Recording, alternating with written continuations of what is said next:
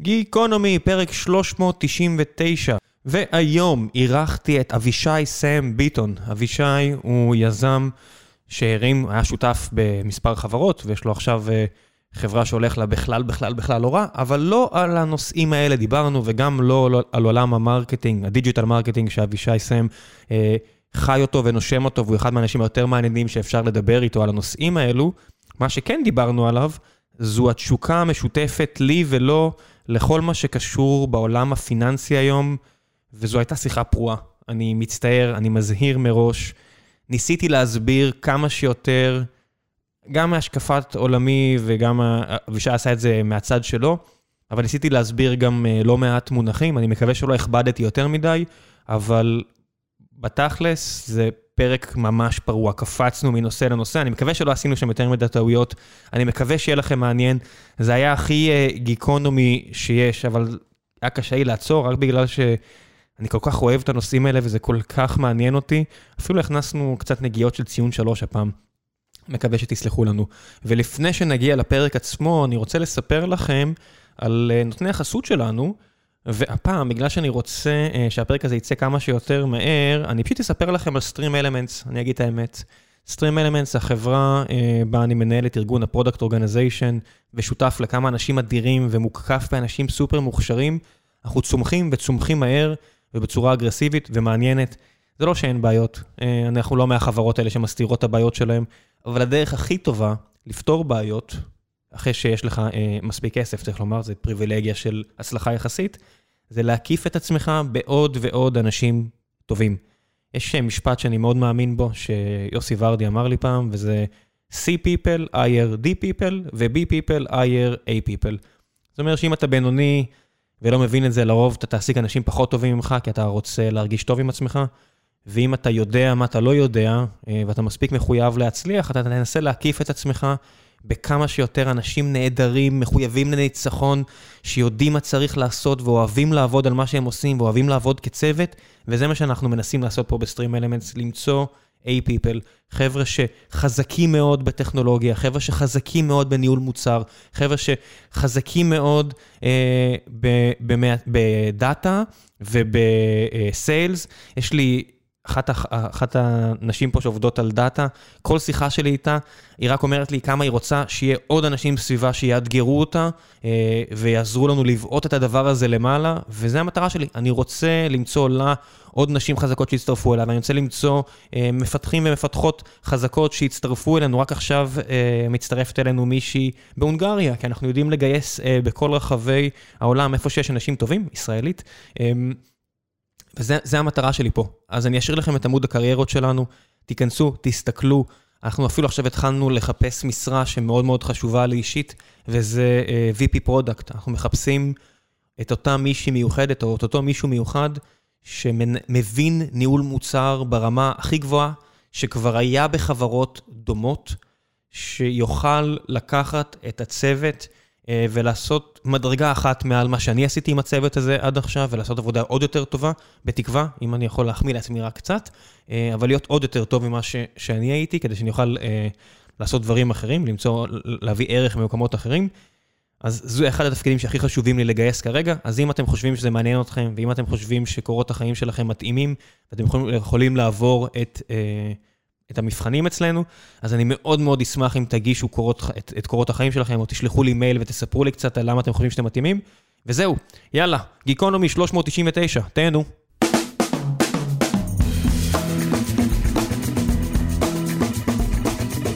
גיקונומי פרק 399, והבוקר יש לי הזכות לשבת עם אבישי סם.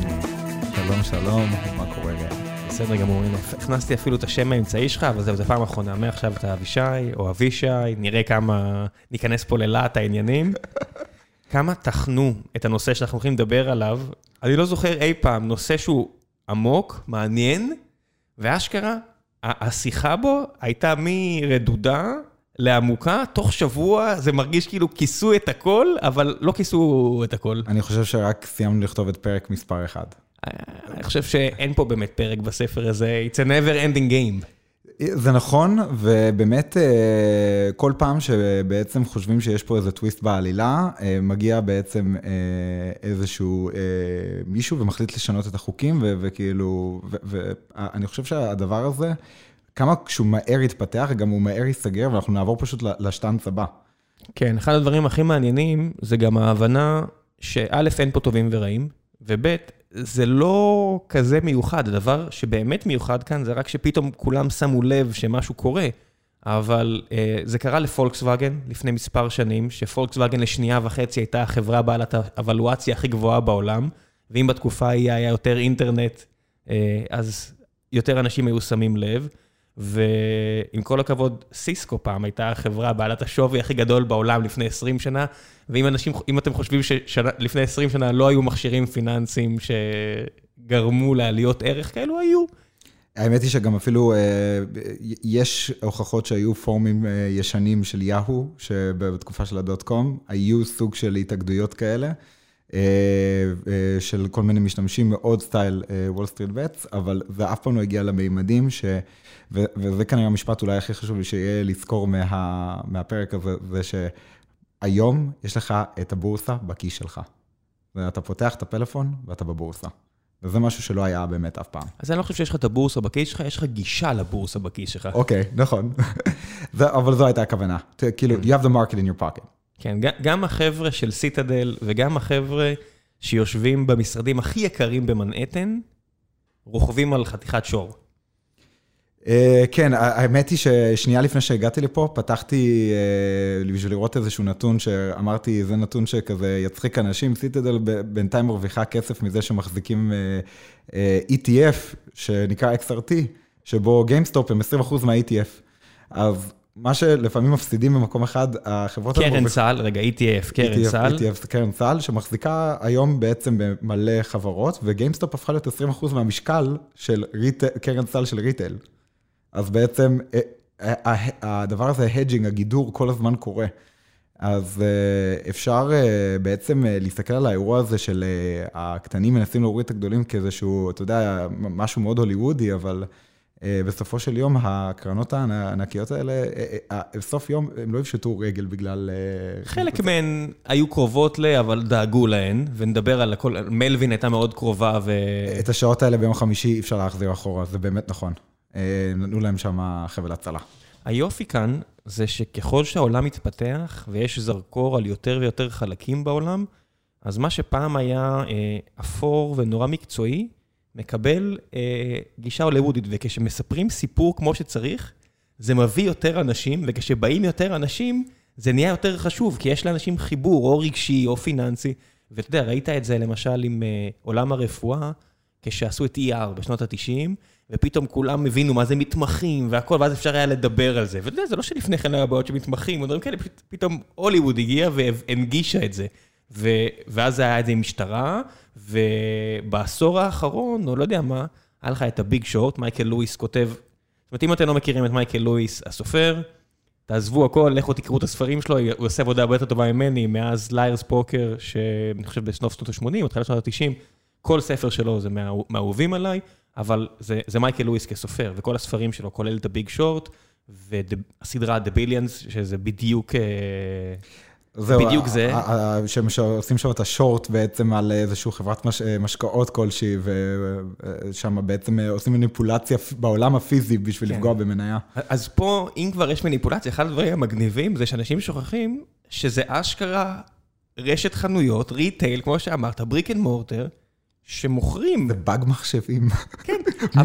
מינוס המחשבים. GameStop, אתה יודע, אני גיימר, אני שהייתי מגיע לארצות הברית לפני 15 שנה, קופץ ל GameStop, כי אתה רוצה שלט חדש ל... לא יודע מה, לקונסולה, או לא יודע מה. אה, והדבר הכי מדהים הוא שאנשים עכשיו, בכל הפורומים האלה של Wall Street Bets, לא מפסיקים להזמין עכשיו אה, ציוד קונסולות, כדי אשכרה לנפח את המאזנים. הם, הם, אגב, חלק מהם קונים את זה רק בשביל לתרום את זה לאנשים שכרגע אה, נמצאים בבתי חולים וכל מיני דברים כאלה, שבאמת זה, זה גם מראה את הצד היפה של האירוע הזה, שיש אנשים שמה שנקרא התעשרו ברגע, ו-they're paying it forward, ומאוד גאים בכמה הם paying it forward, ואתה פשוט רואה שהם הולכים ל GameStop, קונים דברים, והולכים ותורמים את הדברים האלה שהם קונים ל GameStop. כן. זה וכל מה שקשור לרגולטור שאומר לעצמו, אנחנו לא מבינים מה קורה, אבל יש influx במיסים, אז זה ממש נחמד. short term gains, למי שלא יודע, שקונים משהו, מוכרים משהו מהר בארה"ב, זה 40 אחוז מס, אז...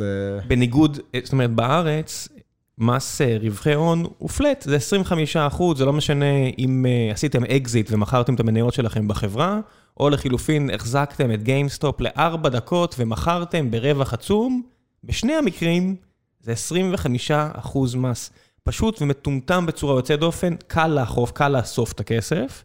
מצד שני, זה מטופש, כי אין שום incentivization, אין שום תמריץ. המדינה לא נותנת שום תמריץ להשקיע בצורה אחראית, המדינה לא מתמרצת אנשים שבאמת מחפשים להשקיע בחברה, בניגוד ל... to make, לעשות רווח קצר טווח, שהוא הרבה פעמים מסוכן הרבה יותר ויכול ליצור ערעור. אין מחשבה מהבחינה הזו, יש יתרונות ויש פלוסים ויש מינוסים.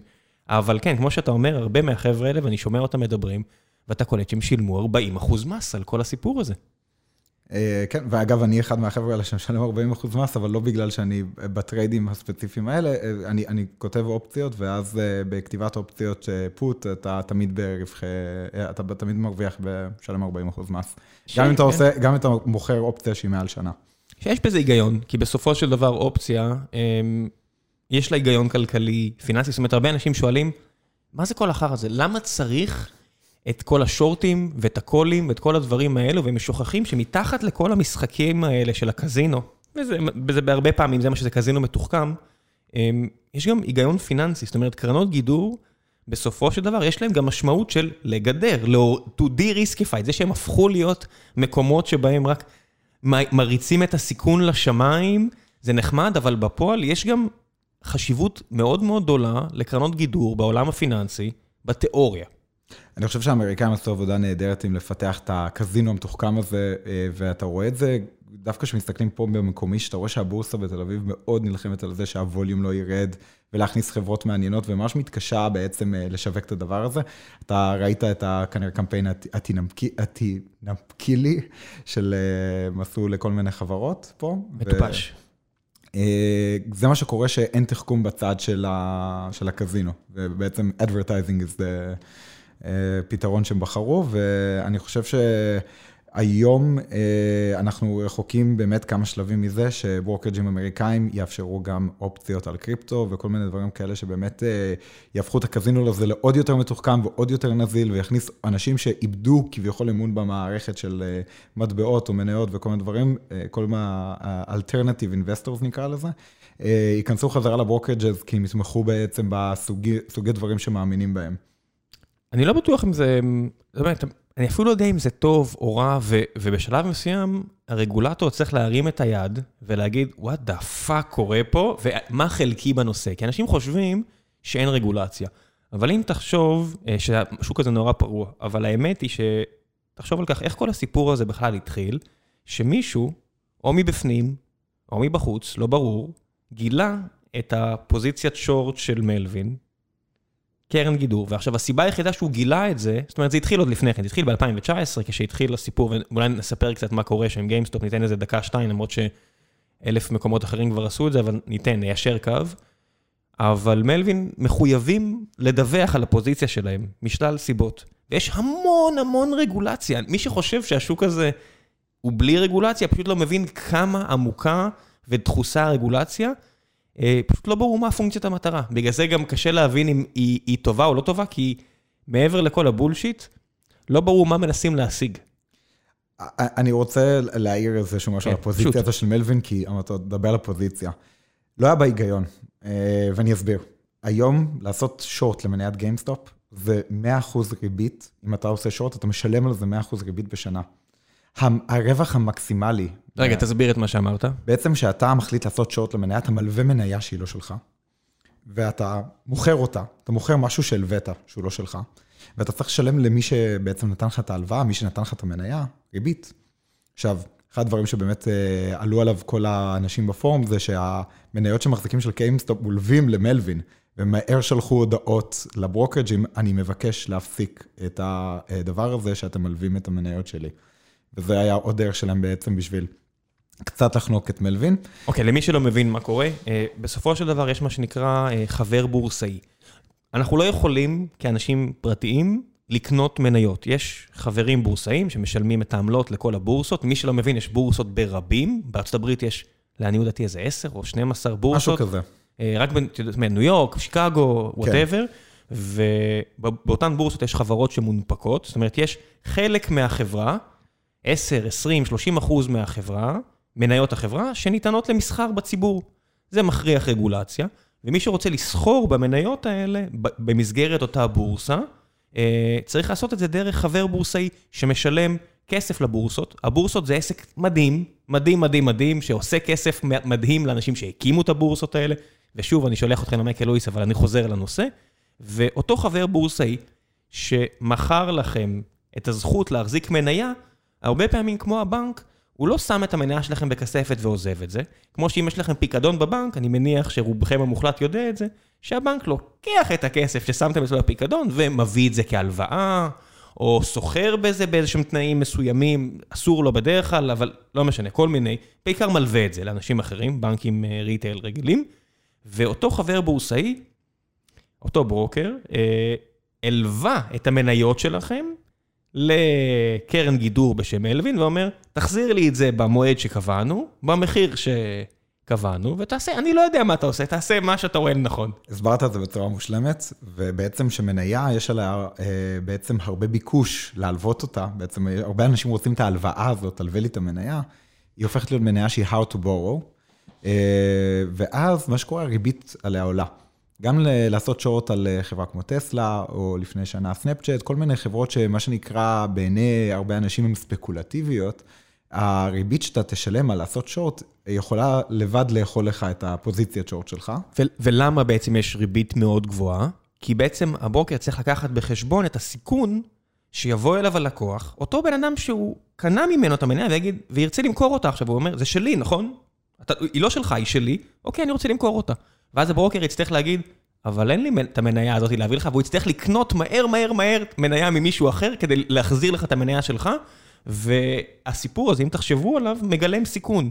ואם המניה, כמו שאמרת, כל כך אחוז נורא מטורף ממנה, בשלב מסוים 260 אחוז מהמניות של גיימסטופ אה, היו בשורט, עכשיו תחשבו על המספר הזה, וזה אומר... היה לא... לו, מישהו הלווה משהו שלא היה לו כבר באיזשהו כמה שלב. פעמים, כמה פעמים. זה לא פעם אחת, זה כמה פעמים. כאילו, המניה של, של אנשים של, אנשים קנו מניות של גיימס, גיימסטופ, אותה חנות באג אמריקאית, והברוקרים שלהם הלוו אותם למישהו אחר. והמישהו אחר הלווה את זה לעוד מישהו. והמישהו ההוא כנראה הלווה את זה לעוד מישהו. בשלב מסוים, הבעלים של המניות יכל להגיד, אתם יודעים מה? אני רוצה למכור את המניות גיימסטופ שלי, וזה היה יוצר תגובת שרשרת, שבואו נדבר עליה קצת. אז זה יצר תגובת שרשרת, ובהתחלה, אה, כשבעצם אה, נכנס אה, אחד ה founder ים של חברת צ'ואי והחליט שהוא רוצה להיות מעורב בחברה, זה יצר בעצם איזשהו short squeeze, כי פתאום אמרו, אה, הנה מישהו מהעולם החדש, שיודע לעשות online retail, הוא רוצה להיכנס לחברה ולהיות מעורב בגיימסטופ. אשכרה business. אשכרה business יש לנו פה. ופתאום אה, מאזור ה-2 עד 5 דולר, המניה קפצה ככה ל-20 בעקבות משהו שנקרא short squeeze. עכשיו, אני לא יודע אם יש לזה איזושהי הגדרה בעברית. לחץ, לחץ מכירה על השורט, אבל מה שהכי חשוב להבין, זה שגיימסטופ, בניגוד למה שאתם חושבים, היא לא שווה אפס. זה, הרבה אנשים חושבים, אנשים... אה, כל חברה שלא פושטת רגל, לא שווה אז, אז אתה יכול להגיד, יש חברות שאתה מסתכל, אתה אומר, אוקיי, זה רק עניין של זמן עד שהיא insolvent, עד שהיא פושטת רגל. היה לה. יותר, cash מדט, אז כאילו, העניין, של, זה רק עניין של זמן, אם מחר הם סוגרים את כל החנויות ושולחים את כל העובדים לחל"ת, תאורטית זה לא קורה. אז בוא, בוא נגיד רק מספרים לגיימסטופ, כחברה שכל מיני עיתונאי כלכלה ואומרים, אתם שוכרים מניה שצריכה... לחברה יש יותר מ-1.5 מיליארד דולר, או היה באותה נקודה, כסף בבנק, החובות שלהם לטווח הקצר זה מאות מיליונים, זאת אומרת 300, משהו כזה, החובות לטווח הרחוק, שהם צריכים להחזיר עוד יחסית הרבה זמן, בריבית מן הסתם אה, גבוהה יותר, אה, סליחה, גבוהה יותר מן הסתם, אה, גם מאות מיליונים. אם מישהו היה קונה את כל גיימסטופ, אני נשאר עם positive cash flow. הוא נשאר עם positive cash flow. בשלב מסוים, השווי של החברה היה שווה פחות מאשר החוב שלה, מינוס, אה, מאשר הכמות מזומן שלה, מינוס החוב שלה. שזה הזיה. שזה הזיה, אבל זה לא תמיד עובד, ואני אסביר. כי אתה צייצת לא מזמן על הקטע של מייקל ברי, הדוקטור שבאמת כן. קלט את, בדיוק את האירוע הזה שקורה בגיימסטופ, ו... והוא לא היה הראשון. אה, מייקל ברי עשה שתי השקעות כאלה. אחת מהן הייתה Tailored Brands, חברה שבעצם מחזיקה ברשת שנקראת Men's Warehouse ועוד כמה בארצות הברית, ושם זה לא עבד. כי לגיימסטופ עוד היה אפשרות להמשיך למכור אה, בתקופת אה, השנה האחרונה, 2020, במהלך הפנדמיה, ו Tailored Brand שמוכרים חליפות, זה לא קרה. אז שם החברה באמת פשטה רגל, בניגוד לגיימסטופ. כי בניגוד לחובות יש גם הוצאות. אתה חייב לא, משכורות, אבל אתה חייב לשלם ארנונה. שם היה יותר cash גם מחובות, ועדיין, וזה לא הצליח. אז מה שמראה גם שגם האירוע הזה של גיימסטופ הוא לא משהו that you can copy and paste it. אי אפשר להעתיק ולהדביק את הדבר הזה. אה, בוא נמצא חברה שיש לה יותר cash מחובות, בוא נמצא חברה שיש עליה מלא שורט, ובואו נחליט לה, להרים אותה. אה, זה לא עובד תמיד. ועובדתית, שם הוא, הוא הפסיד, והוא עשה גם double down והפסיד. אז כאילו, זה רק מראה שגם דוקטור מייקל ברי makes mistakes. גם ג'ורג' סורוס, גם הרבה מאוד משקיעים, גם וורן באפט, אין אף אחד שהוא flawless, וחלק מהחבר'ה שעשו הרבה כסף על, אה, על גיימסטופ עכשיו, תהיו בטוחים שאם הם אה, מאוד אוהבים שורט, הפסידו כסף על טסלה בשלב מסוים. כנראה שכן. בהסתברות מאוד מאוד גבוהה, כי כל הסתכלות עניינית על טסלה תצעק, וואו, אני חייב לעשות שורט על המניה הזו, כי אין שום סיכוי שהמחיר הנוכחי שלה מייצג את הביזנס, או אפילו את הפוטנציאל להכנסות בעשרות שנים הקרובות. אבל הנה הנקודה, מחירי מניות זה לא באמת פיננסי. זהו, זה, זה, זה מה שמדהים אותי, שאנשים שבאמת כל החיים שלהם עסוקים בזה, זה ה, בעצם הפרנסה שלהם, לפעמים שוכחים את הדבר הכי אלמנטרי. מחיר מניה הוא המחיר האחרון שנקבע בין מישהו ששם מחיר קנייה, מישהו שם מחיר מכירה, נסגר על מחיר בעצם אחרון, וזה המחיר, זה, זה הערך שנתפס. וכשרואים משהו כמו ביטקוין ב-40 אלף דולר, אני לא מבין בן אדם שמסתכל על טסלה ב-800 דולר, ואנחנו יודעים שזה 800 אחרי ספליט, ואומר, זה לא הגיוני לי. יש לאנשים רצון לשלם על, כרט... על קלף פוקימון רבע מיליון דולר. תן לי להגיד לך מעבר, לכו לקניון רמת אביב, כל מי שאומר לי, לא יכול להיות שמניה של טסלה שווה 800 דולר, ואני אומר, מה לפאקר, ג'ינס של אה, לא יודע מה, בעשרת אלפים שקל, ו- ואם תלכו לרמת אביב, יש שם כל הדל השמטק הזה, מעיל ב- בעשרת אלפים שקל, ואתה וזה בסדר מבחינתך? או שאתה יורד ברחוב, ו- ופה בתל אביב יותר ויותר אתה רואה את המכוניות האלה, אתה רואה מכונית שבגלל המס בארץ, מישהו מוכן לשלם עליה 800 אלף שקל. אתה בסדר עם זה? אה, איפה אתה מותח את הקו? ציור של בנקסי. שנמכר בעשרה מיליון דולר, אתה בסדר עם זה? זאת אומרת, איפה הארוחה, ארוחה בנומה בדנמרק, אה, שהיא עולה 300 אירו, 400 אירו, ג'ירו ביפן, כל מיני דברים כאלה שיש עליהם רעש ובאז והייפ חיובי, ופתאום סושי בתחנת רכבת עולה 400 דולר. אתם בסדר עם זה? לפני שאתם רצים לכתוב לי על השער של דה מרקר, לא הגיוני? זהו, מיש, מישהו כתב לא מזמן משהו, אה, אל, אה, אל תביא לי השקעות מסוכנות כאלה כמו גיימסטופ, אני הרבה יותר מעדיף להשקיע בצורה המסורתית, לחפש 30 חברות שהסיכוי שלהם להגיע לאקזיט הוא אפסי, להשקיע בהם סכומי עתק ולקוות שאחת מהם תעשה x 100. אה, פה, אתה כבר דורך לי על, האצבעות שלי. אתה יודע, זה, זה, בוא לא נדבר על המאזן של קרנות הון סיכון בארץ. קרנות אין סיכון. כן, אה, לא, אבל אתה יודע, העולם מתבגר. בסופו של דבר, תעשיות שהן הרבה יותר אה, down to earth, גם, גם מנהלי הון סיכון, מלבד כל מיני אה, פיקים של טירוף, יותר ויותר כבר מדברים על הכנסות, ובטח ביחס למה שהיה לפני כן, אבל תמיד מגיע הבאז החדש, ויש אי שוויון נורא פשוט, שמישהו פעם אמר לי את זה, ואני מקווה שאני לא אשלם על זה, על המשפט הזה, אבל מתי, מתי אה, משקיע משקיע, אתה יודע? לא. כשהגריד גדול מהקושן. Mm, מעניין. אני אקח את המשפט הזה שאמרת, הבאז החדש, ואני אני אקפוץ איתנו לספקס, ואני דווקא אוהב שהשיחה הזו קצת מפוזרת, כי זה אה, באמת... זה גיקונומי. זה, זה, זה הולך כמו בדיוק הבלגן שקורה עכשיו, אה, שכל שנייה יש אה, משהו כן. חדש, אנחנו מדברים בעודו שיש, אה, ואני אומר את זה עם חאות באוויר, אה, squeeze על אה, כסף, אה, המתכת, silver squeeze, שזה משהו שבעצם אה, אה, עכשיו אה, trending בטוויטר. אז למי שלא, אנחנו רק נסגור את זה ואז כן. תדבר על ספ- ספאקים, ואני מצטער על הבלאגן, אבל זה גיקונומי וזו הסיבה שאנחנו עושים את זה, אני בטוח שזה כואב באוזן להרבה אנשים. אה, כרגע, הדבר החדש, אה, זה, זה מסחר בסחורות, ממש חדש. הבורסה בשיקגו הוציאה שלט חדש, מסחר בסחורות, ויש עכשיו עניין באותם פורומים שאנחנו מדברים עליהם, של אה, לעשות שנניגנס על מחיר הסילבר, הכסף. עכשיו, זה לא דברים חדשים, אם תסתכלו על מחיר הכסף ב-50-60 שנה האחרונות, אתם תראו לפעמים ספייקים, שזה קופץ ל-150 דולר, ואז מתרסק ל-8 דולר, כל מיני כאלה. התנודתיות הזו, היא נכונה לחיטה, היא נכונה לכסף. זה slow motion קריפטו. כן, אנשים חושבים שמה שקורה עכשיו עם קריפטו זה איזה משהו חדש, זה, זה תמיד היה, ההבדל היחידי הוא שבסחורות, באותה בורסה בשיקגו, לפעמים תגיע משאית עם מלא מנואר, או מלא, לא יודע מה, ביצים, או מלא משהו, ותגיד, אוקיי, הנה הסחורה שקנית. כן.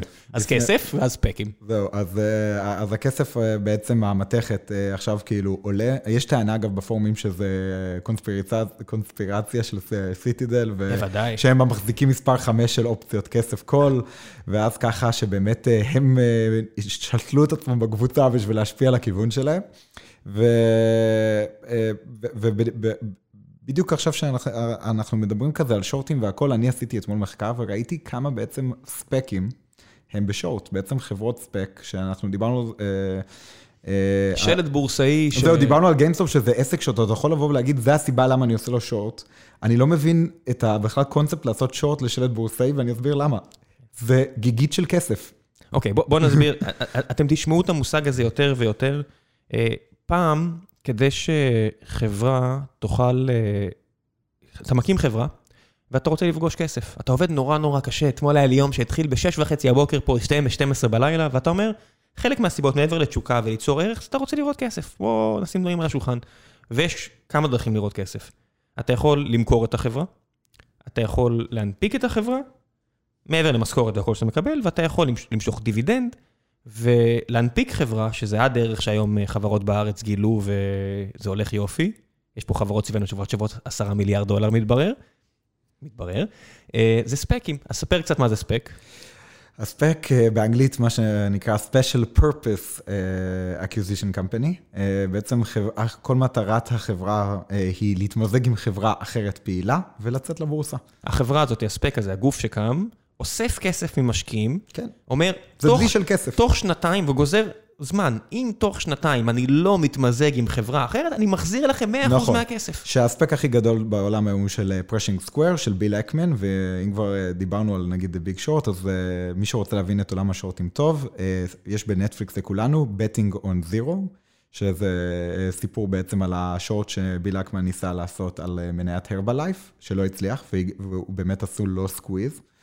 אה, ובעצם ה SPACs שהיום כנראה הכי trending הם אלה של צ'מאת פליהפיטיה, שלמי שלא מכיר היה אחד מה בעצם אה, בכירים C-Level הראשונים בפייסבוק. יצא עם מאות מיליוני דולרים מפייסבוק. יצא עם מאות מיליוני דולרים מפייסבוק, ובעצם החליט אה, להקים קרן משלו, ש... הקרן אה, משלו היום אה, נתפסת על ידי רבים באינטרנט, המשפט מסתובב אה, גם בין הצייצנים וגם בין אפילו משקיעים ברחוב בוול סטריט, The Next Warren Buffett, בגלל צורת ההשקעה שלו. הוא בן אדם מאוד בוטה. מאוד מאוד בוטה. הוא לא שומר שום דבר כן. אצלו, כן. הוא אוהב את הפרובוקציות, הוא לא באמת... חושב אחורה על מה הוא עשה ושומר על עצמו באותה צורה שבה הוא מבקש מאחרים מתנהג, זאת אומרת, לצורך העניין עכשיו הוא במלחמה עם אנשי רובינהוד, ואולי גם נגיע לזה, אבל אני מחזיר אותנו, ספאק, אה, שמעת? זהו, מלחמה עם רובינהוד זה גם מלחמה באיזשהו מקום חברים שלו, הוא גם יש לו פודקאסט שהוא אה, משתתף בו קבוע. All-In. All-In, וג'ייסון, אה, שזה בן אדם שאני מעריץ כי אני publisher, והוא בעצמו בא מעולם ה publishing, הוא משקיע ברובינהוד, והם פשוט מתנגחים שם ב live בפודקאסט, חברים, על הנושא הזה. מה זה מתנגחים? ברמה שממש נעלבים אחד מהשני, לכו לשמוע אולין, מגניב לאללה. במצב שהם מרימים סקרינשוטים פרודקטים לציבור בשביל סוג של להוריד אחד לשני את המכנסיים. אה, זה הרמה שזה ירד כן, השבוע. כן, רמה נמוכה מאוד, אה, כן. אבל כיף לשמוע, אני מודה. אה, כן, לא, מבדר וכן. כן, אוקיי, אז שמעת, וספקים. וספקס, ואני רואה את כמות השורטים על הספקס, ואתה רואה שהשורטיסטים אפילו החליטו שאוקיי, אם צ'מאט נגדנו, אז אנחנו אה, נהיה נגדו, ובאמת, אם אתה מסתכל על הספק של צ'מאט, יש עליהם 25% שורט, זאת אומרת, אחד מכל ארבע מניות של החברות של צ'מאט הם בשורט. אז בוא רגע נסביר, בוא נסביר שנייה מה זה אומר. צ'מאט, אמ, יזם, לא יזם, אה, איש טכנולוגי שעשה מלא כסף מכך שהוא היה חלק מפייסבוק, יצא עם מאות מיליון דולרים, מקים ספאק, הספאק הזה אוסף כסף עם המטרה... כמה ספאקים. כן, אוקיי, אבל כן. כל אחד מהספאקים האלה, המטרה המוצהרת של המכשיר הפיננסי הזה, זה לאסוף כסף עם משקיעים ולהתמזג עם חברה אחרת. מה זה אומר? למה בעצם יש דבר כזה? זה יופי של דרך עבור חברה להיכנס לבורסה בלי לעבור את המסלול הרגיל של show ולשכנע עכשיו משקיעים מוסדיים שיהיו חתמים ו yada yada yada. וזה עולם שלם שסביבנו, החבר'ה ממאנדיי עכשיו חווים את זה לפי פרסומים זרים, אני לא יודע, מאחל להם שהכל יהיה טוב, אני מאמין בהם באמונה שלמה. ואיירון סורס ולמונייד כבר עשו את זה, ופייבר כבר עשו את זה. זה לא קל. זה באמת צריך להיות מקצועני על, ואני מוריד את הכובע, ויש קיצור דרך. ואתה גם לפעמים אחרי כל הדבר הזה גם משאיר כסף על השולחן, שזה, שזה בעיקר הסיבה ללמה... זה כמעט תמיד, זה קורה כן. לאחרונה, ו, וספאקים, אתה בעצם מוצא את הקיצור דרך אה, to meet the money, מה שאמרנו לפני כן, איך פוגשים כסף, אז אתה בעצם מגיע למצב ש-30-20% מהחברה מוצע למכירה לציבור, וזה בעצם, עשית את האקזיט שלך. בוא נשים כן. דברים על השולחן. וקבעת גם את מחירי האקזיט שלך. כן, אז החבר'ה פה שאתם שומעים על טאבולה, שהם רוצים להגיע לציבור, וכל המילים הגבוהות האלה, הכל טוב, זה אקזיט להם, למשקיעים ולעובדים, זה המטרה, הכל בסדר. כן. אז אה, בעצם אה, הספאקים שלו, יש חלקם שאפילו לא התמזגו עם חברה. ואז אתה אומר, איך יש 20% שורט על משהו שאפילו אין חברה שם? שהכסף חוזר, כן, הכסף לא ילך לאיבוד. אם הוא לא יתמזג... אה, מחזירים את הכסף למשקיעים. כן. אז, נכון. אז על מה השורט? על מה השורט. ואז אתה מבין שיש קרנות עם הרבה כסף, שמחליטים לצאת בכל מיני פוזיציות. על גב הקרן של השוטרים של ניו יורק, והאחיות של פלורידה, כן. והכבאים של לוס אנג'לס, הם לוקחים את הכסף הזה ומחליטים לצאת לכל מיני רעיונות והרפתקאות, שנסגרות לפעמים בארוחת ערב, מדברים על זה עכשיו הרבה, על ה-idea dinners, שקורים בעצם בכל מיני קרנות גידור, שבאות ויושבות ומחליטות שהם רוצים לחסל אינדיבידואלים מסוימים. כן, לפעמים לא בא להם בטוב חברה מסוימת או מישהו מסוים, והם באמת רוצים להרוויח מהדבר הזה, שאנשים אה, בעצם מאבדים את העבודה שלהם, שחברה פושטת רגל, שנוצר פחות ערך לעולם. בוא נחבר את זה לעולם האמיתי. אמרת עכשיו כל מיני דברים שאנשים אומרים, מה, מורים, אה, שוטרים, למה? אוקיי, איגוד אה, המורים בקליפורניה, לדוגמה, אה, יש שם את הפנסיות של כל המורים האלה.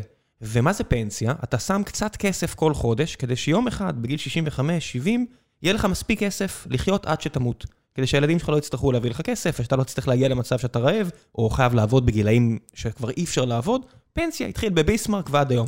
הפנסיה שלך צריכה לעשות כסף. בעולם שבו הריבית היא אפס. וזה מה שקורה.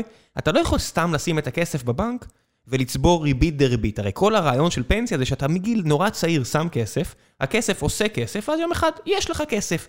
אבל שהכסף לא עושה כסף, הוא רק שוכב שם.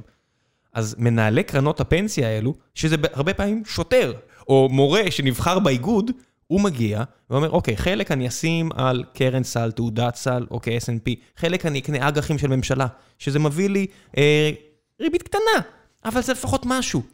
וחלק, הם מביאים לקרנות גידור. ומה זה קרן גידור? קרן גידור זה כסף, זה אנשים לוקחים את הכסף שלך, על הר... אם הם עושים רווח, הם לוקחים מלא כסף על הרווח הזה, הם לוקחים אחוז מהכסף שהבאת להם, כדי שהם יפרישו לעצמם משכורת. יש מודלים של 2.20, זאת אומרת 2 אחוז מכל הכסף שהבאת להם, הולך אליהם מיד. ועוד 20 אחוז מהרווח, ובתמורה הם מבטיחים לך שהם הולכים להתפרע עם הכסף ולהחזיר לך תשואות טובות. זה קרן גידור. עכשיו, אה, אה, זה גם קרנות הון סיכון. אם אתם רוצים לדעת, אה, למשל למה אמרתי המורים בקליפורניה, כי המורים בקליפורניה הם חלק נורא גדול מפריחת ההייטק בקליפורניה, כי הם בעצם המשקיעים בהרבה מהקרנות הון סיכון, שהשקיעו בהרבה מהחברות שאתם מכירים. יש גם זה סיפור, אבל לא משנה, עכשיו יש משקיעי הון סיכון שמתגרדים באוזן ורוצים להוריד לי כאפה, כי אני בטח מעוות פה את הנתונים, אבל בסדר. אמ, החבר'ה האלה שאנחנו מדברים עליהם, לוקחים את הכסף מהשוטרים, מהמורים, ומבטיחים להם תשואות מטורפות. סטייל ברני מיידוף, רק בלי הקטע של אה, ללכת לכלא. ועכשיו הם צריכים למצוא דרך לעשות את זה. ומה קורה כשיש לאנשים מלא כסף והם נורא עשירים? הם אה, קצת משתכרים מהכוח. שלום, ארוחות. אה, כן, משתכרים מהכוח, ו... וזהו, והארוחות האלה שבעצם שם נקבעים איזה חברות עכשיו, אנחנו, ב... אני אומר אנחנו, אני אומר, אותם קרנות, הם הולכים לקבוע עכשיו איזה חברות הם רוצים להוריד לאפס. ושאני עכשיו חושב, חוזר קצת לגיימסטופ, אני כזה, אתה יודע, עושה איזה ככה סיבוב פה. אנשים רצו להרוויח מאירוע שעשרת אלפים אנשים יאבדו את המקום העבודה שלהם, שחברה שנתנה ערך לציבור בעצם retail. לא תהיה קיימת יותר. וזה, ועל זה, זה מדובר, זה מדובר, ובגלל זה גם אני חושב שיש כזה רעש גדול סביב זה שזה לא רק סתם לקלוט מניה בשביל להרוויח, לא סתם בשביל אה, להיות חלק מאירוע. כי אתה מאמין בחברה, כן. ומאמין בחברה, זה חלק של סוג של... אנחנו לא סבבה עם האירוע הזה, שבאים חבר'ה עם 20-30 מיליארד דולר בקופה, ומחליטים שהם רוצים לקחת חברה שפחות ממיליארד דולר שווי שוק, ולחסל אותה, כי היכולת, הם יכולים להרוויח מהאירוע הזה כל כך הרבה. בגלל ש GameStop הייתה שווה רק 800 או 900 מיליון דולר. 500 לעניות דעתי 500 אפילו באיזה שלב מסוים. בגלל זה גם הגיע למצב שכמו שאמרת, 200 אחוז ממניות החברה היו שוט, כי רצו להרוויח כל כך הרבה מהאירוע, רצו להרוויח מיליארד, 2 מיליארד מלראות את זה יורד לאפס, שהיו צריכים פשוט להלוות מניות שאין. ולא, צריך עכשיו בשלב הזה שאומרים, מה? אז האנשים האלה רשעים. לא, צריך להגיד את האמת שהעניין הזה של שורט, אה, יש לו גם משמעות פיננסית. זאת אומרת, יש חברות כמו הרבלייף, אולי, אה, אולי, אולי, אולי, אולי, לכאורה. חברות ציניות שלפעמים, אה, מה שנקרא, נראות מאוד יפה על הנייר ושמבקרים בסין. אז עזוב ציניות, לא, לא נצמיד כן. לזה, זה גם כן. במערב וגם בישראל, בכל מיני מקומות יש חברות שעם כל הכבוד מנוהלות גרוע, ואין להן שום זכות קיום. אני לא הולך לציין שמות, אבל יש כאלו. ממש חברות מזעזעות, ציבוריות, שמתנהלות ורק משלמות מלא כסף לבכירים שלהם, ושור זה בעצם הדרך של אה, ציבור המשקיעים להגיד, תקשיבו, I call bullshit on your business. יש לזה חשיבות. אני, אני חושב ששורט זה, זה חשוב, כי אני חושב ששורט זה הדרך היחידה לגרום לאנשים פרטיים לעשות את העבודה שרגולטורים לא עושים. בהרבה חברות שבאמת נותנות, מה שאני קורא, קורא net negative value לעולם.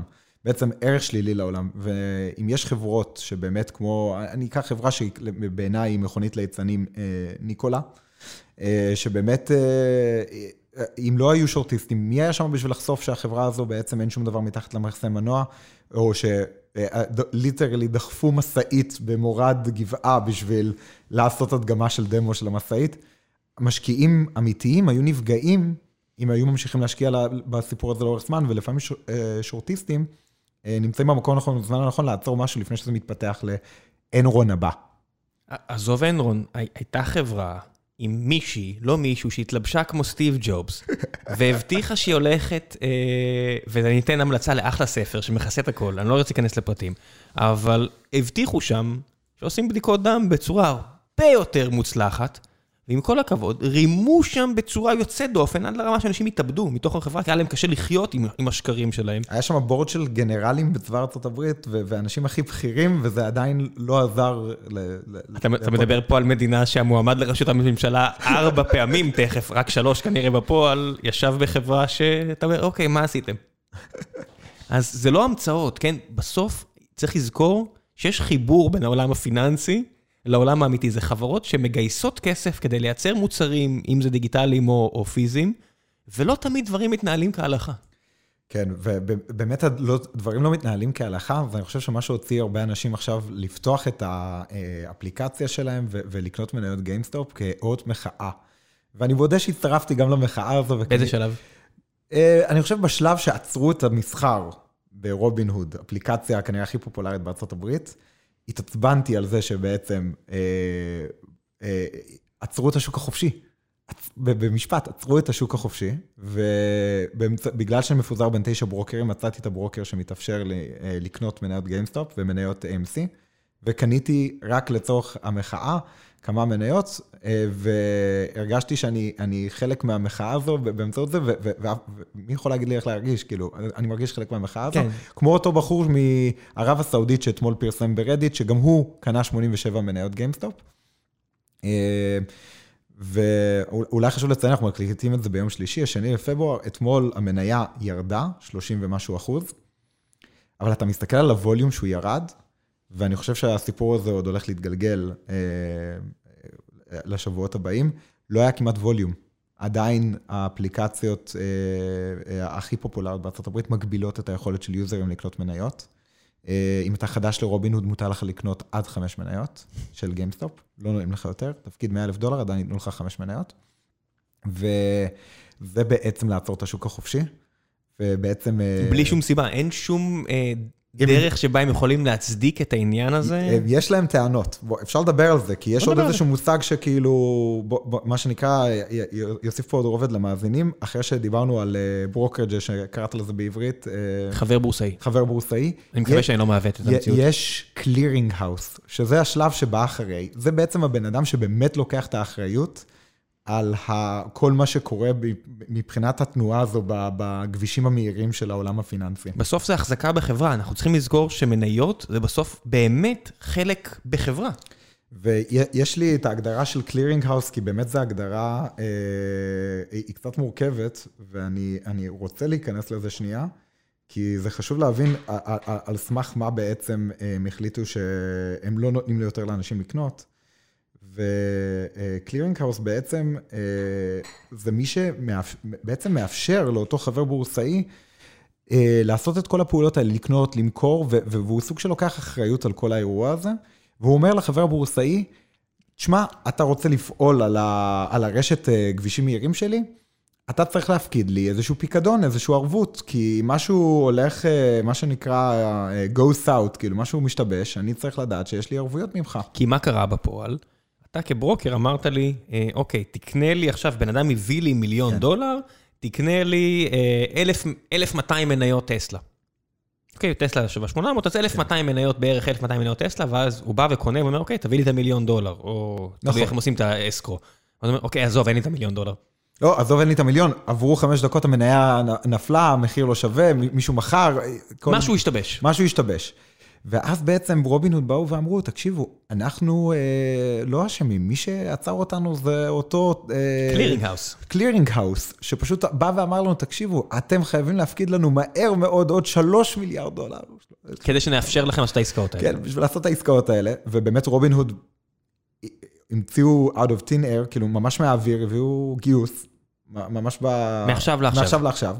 שאגב מראה לך כמה הכסף זול כרגע ומאיפה אפשר להביא כסף בכזו מהירות, וזה זה רק מבשר על זה שאני חושב שיש לנו עוד הרבה אה, וולטיליות בתקופה הקרובה שהולכת לקרות, אבל שנייה לחזור לאירוע הזה, ובעצם האשימו את התשתית. ואני, calling bullshit, או אם אה, יש פה כפתור שוד דעת תתבצע. אה, שנייה. שנייה. שנייה.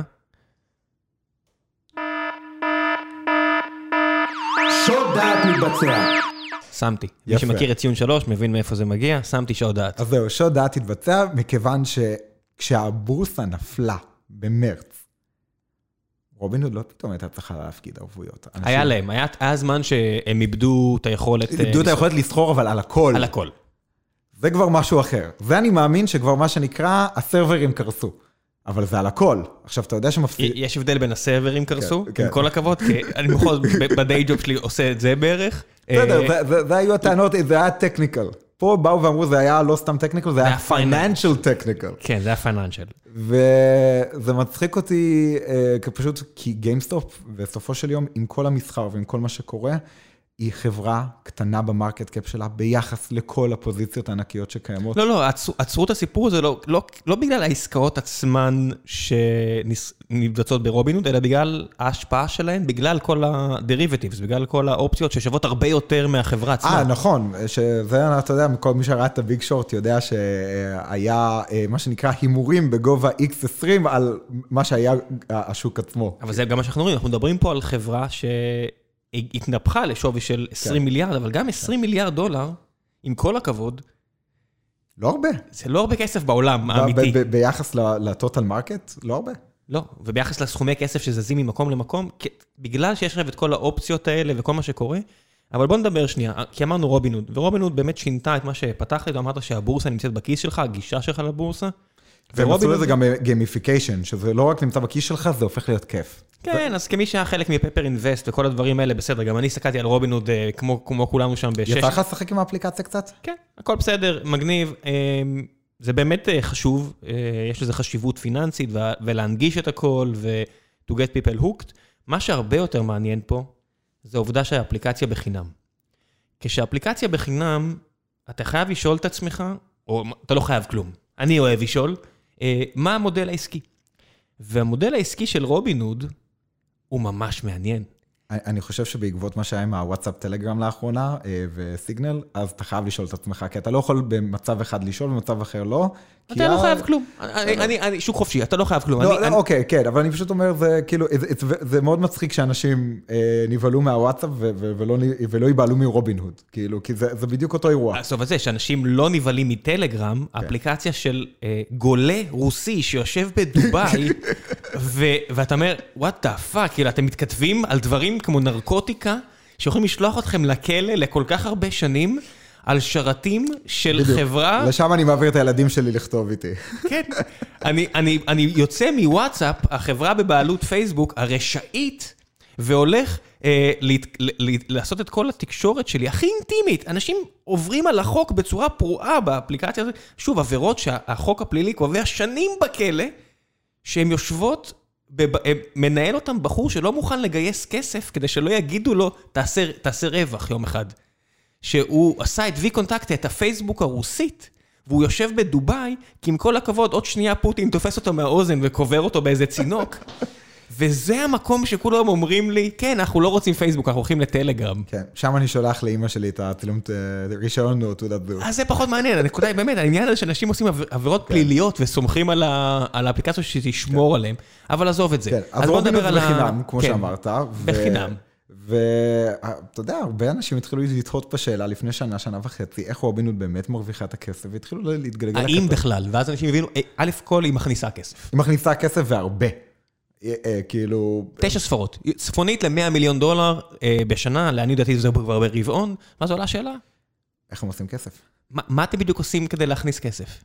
הם מוכרים מידע, והם מוכרים אה, מידע שנקרא בעצם אה, order flow, אה, שבעצם זה כל מה שהמשתמשים עושים, הם מוכרים אותו אה, בעצם אה, בזמן אמת לכל מיני חברות כמו סיטידל שהזכרנו כאן מספר פעמים. אוקיי, אז הרבה מהקרנות גידור האלה, כמו סיטידל, אה, עושות מה שנקרא HFT, High Frequency Trading. יש פה חברות בארץ, כמו פיינל וכמו אחרות, אנשים פה יודעים להגיד למונייד, אה, שעושה, לעניות דעתי, הכניסה השנה עשרות מיליוני דולרים, עשרות מיליוני דולרים בהכנסות ושווה עשרה מיליארד, ויש לך מצד שני חברות כמו פיינל, שכמעט אף אחד לא מכיר אותן ברחוב, שלעניות דעתי אה, מרוויחות, לא מכניסות, מרוויחות מאות מיליוני דולרים, כי זה המצב. ומה הן עושות? אותן חברות כמו פיינל והמחלקות HFT של Citadel וארגונים אחרים אה, עם שלל הקוונטים שלהם במנהטן, הן עושות עסקאות נורא נורא נורא מהירות וחיות על הארביטראז'. מה זה אומר? אני עכשיו אה, בא לברוקר שלי ורוצה לקנות מניה של טסלה. אני אומר לו, אה, תקנה לי במחיר השוק. והוא אומר לי, אה, זה 800 דולר ו-6 סנט, זה בסדר? כן, הכל סבבה, תקנה לי את זה. מה אם, שנייה לפני שהוא עושה את זה, הוא אומר למישהו, אה, היי, תקשיב, יש פה מישהו שרוצה לקנות מניה ב-806 סנט, יש לך מה לעשות עם זה? נחשו מה. יש מה לעשות עם הדבר הזה. כי יש אה, פערי תיווך וכל מיני, לא ניכנס עכשיו למכניקה של HFT. בכל מיני, בוא נדבר על זה לשנייה, בין כל מניה יש מחיר ביי וסל, ותמיד, תמיד, תמיד, תמיד יהיה מישהו שירצה לקנות בקצת יותר ממה שמישהו רצה למכור. אוקיי, תחשבו על זה ככה, אתם באים עכשיו לדואר, לא, לא צ'יינג', כי אני מניח שאתם לא נכנסים לצ'יינג'ים עכשיו, שאין, אה, שאתם לא עושים עסקאות סמים או לא טסים לחו"ל, ואתם יושבים בדואר ואתם מסתכלים ורואים, אה, המחיר של, אנחנו קונים דולרים ב-2.19, ואתה אומר, אבל השער הוא 2.29, ואנחנו מוכרים דולרים ב-2.39, אני אומר, אוקיי, מה זה הפער הזה? אה, זה הרווח שלכם? טוב, אוקיי, אני מבין שיש, אה, שהבן אדם צריך לעשות רווח. ואז אתה אומר, אוקיי, אני בא לקנות טסלה ב-806 סנט.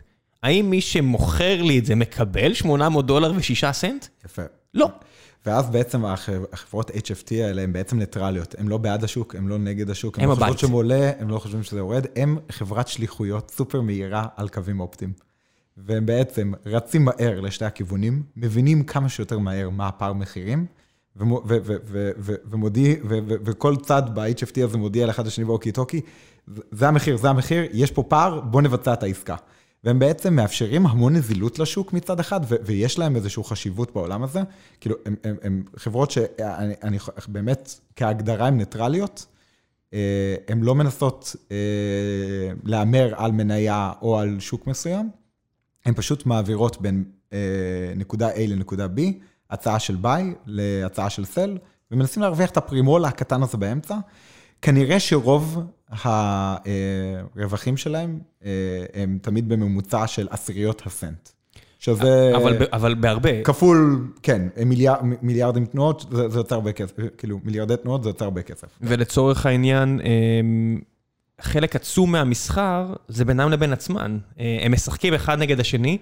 אני מודה, כשאיש טכני, אחד הדברים שאני... I'm geeking out on, זה מה שנקרא functional programming, לא משנה מה, ויש כל מיני חבר'ה שעושים את החברות האלה, את אותן HFT, וכותבים באיזושהי שפה שנקראת closure, לא ניכנס לסיפור הזה, אבל אתה קולט את האתגרים הטכניים שיש להם כדי להחזיק את המערכות שלהם, ואת כמות האנשים המבריקים.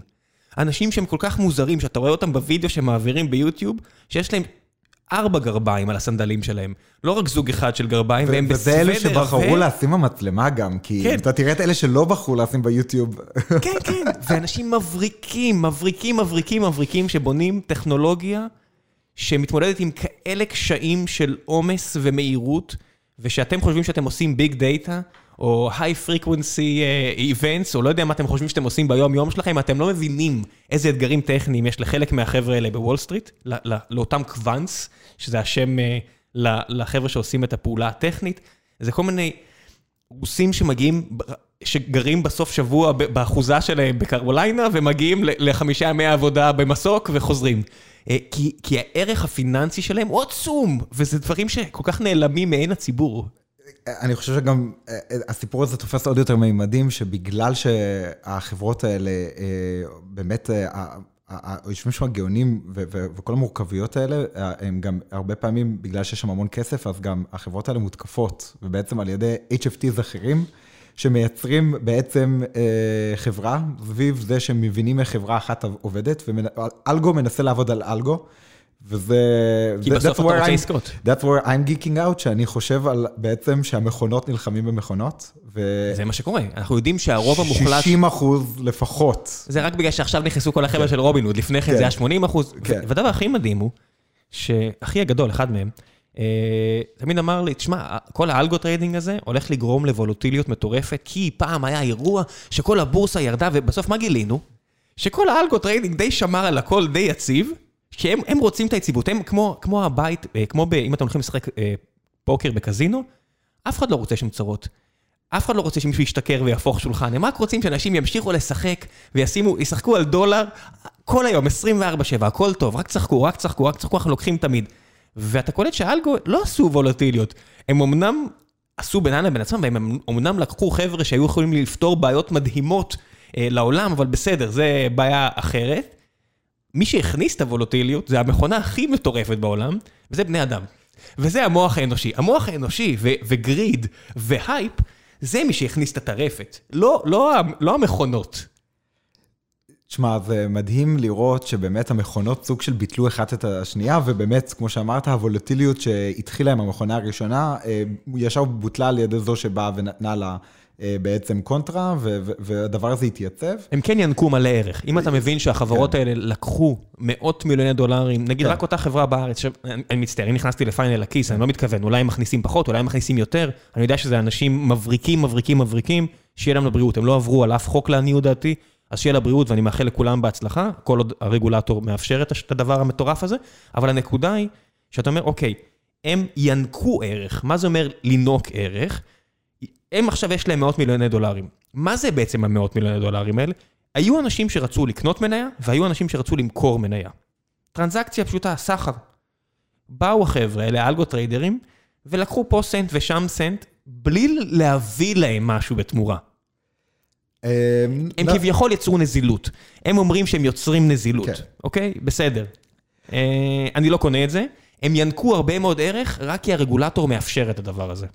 תשמע, אני, אה, אה, נכון מצד אחד, מצד שני, אני חושב שכשאין נזילות, אז פתאום אומרים למה אין נזילות, ואז, ואז בדרך כלל שאין נזילות, יש איזשהו משהו קבוע, בדרך כלל שוק יורד שאין נזילות. מה זה אומר אין נזילות? אתה עכשיו אה, רוצה אה, לקנות ואין לקנות. ו- ואין מי- אין מישהו אין, שם. אין, אין מי שימכור. בדיוק.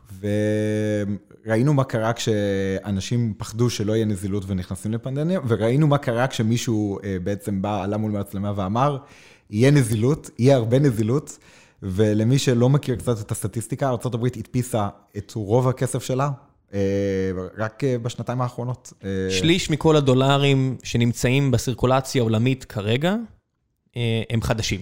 נכון. לא היו לפני שנה. ואנשים כנראה לא מבינים עד כמה זה קל, אה, זה לא בית הנייר, שהולכים, נכנסים לאיזשהו מבנה ולוחצים על מדפסת. יושב בן אדם מול מחשב עם מקלדת, מקיש כמה שורות קוד, לוחץ Enter, וכסף מתחיל אז- להיות מודפס למערכת. בערך, בערך בפועל יש גם, אתה יודע, ישבה פה לא מזמן, אני- אני מצטט את ג'רום פאול, yes, we, we printed digitally. ישבה פה, אתה יודע, נגידה של ישראל, שאני בטוח שהיא מבינה יותר ממני ממך איך זה קורה בפועל, אבל בפועל, אתה יודע, זה לא איזה הרבה יותר מסובך מזה שהמדינה מייצרת איגרת חוב, זאת אומרת, היא אומרת, אני IOU money, למי היא מביאה את האיגרת חוב הזאת? לבנק המרכזי של המדינה, זאת אומרת, אה, המדינה משחקת עם עצמה אה, שעשועים, והיא אומרת, זה- אוקיי, זה אני משחק חייבת... מונופולי בעצמך. כן, אה, אה, מדינה, אני חייבת לך כסף. אוקיי, מתי תחזירי לי את הכסף? 100 שנה? 100 שנה זה נשמע לך הגיוני? טוב, אז במאה שנה הקרובות תחזירי לי את החוב הזה. ואז אתה מסתכל ואתה אומר, בשביל לשמר את ההרגשה הזאת שיש נזילות, רק כדי לשמר את הפומו המטורף הזה שציבור המשקיעים חי בו, אה, ארה"ב כרגע בחוב, ככה, מעכשיו לעכשיו, של 25 או 26 טריליון, 26 אלף מיליארד דולר, ואתה אומר, מה? רק כדי לתחזק את הנזילות?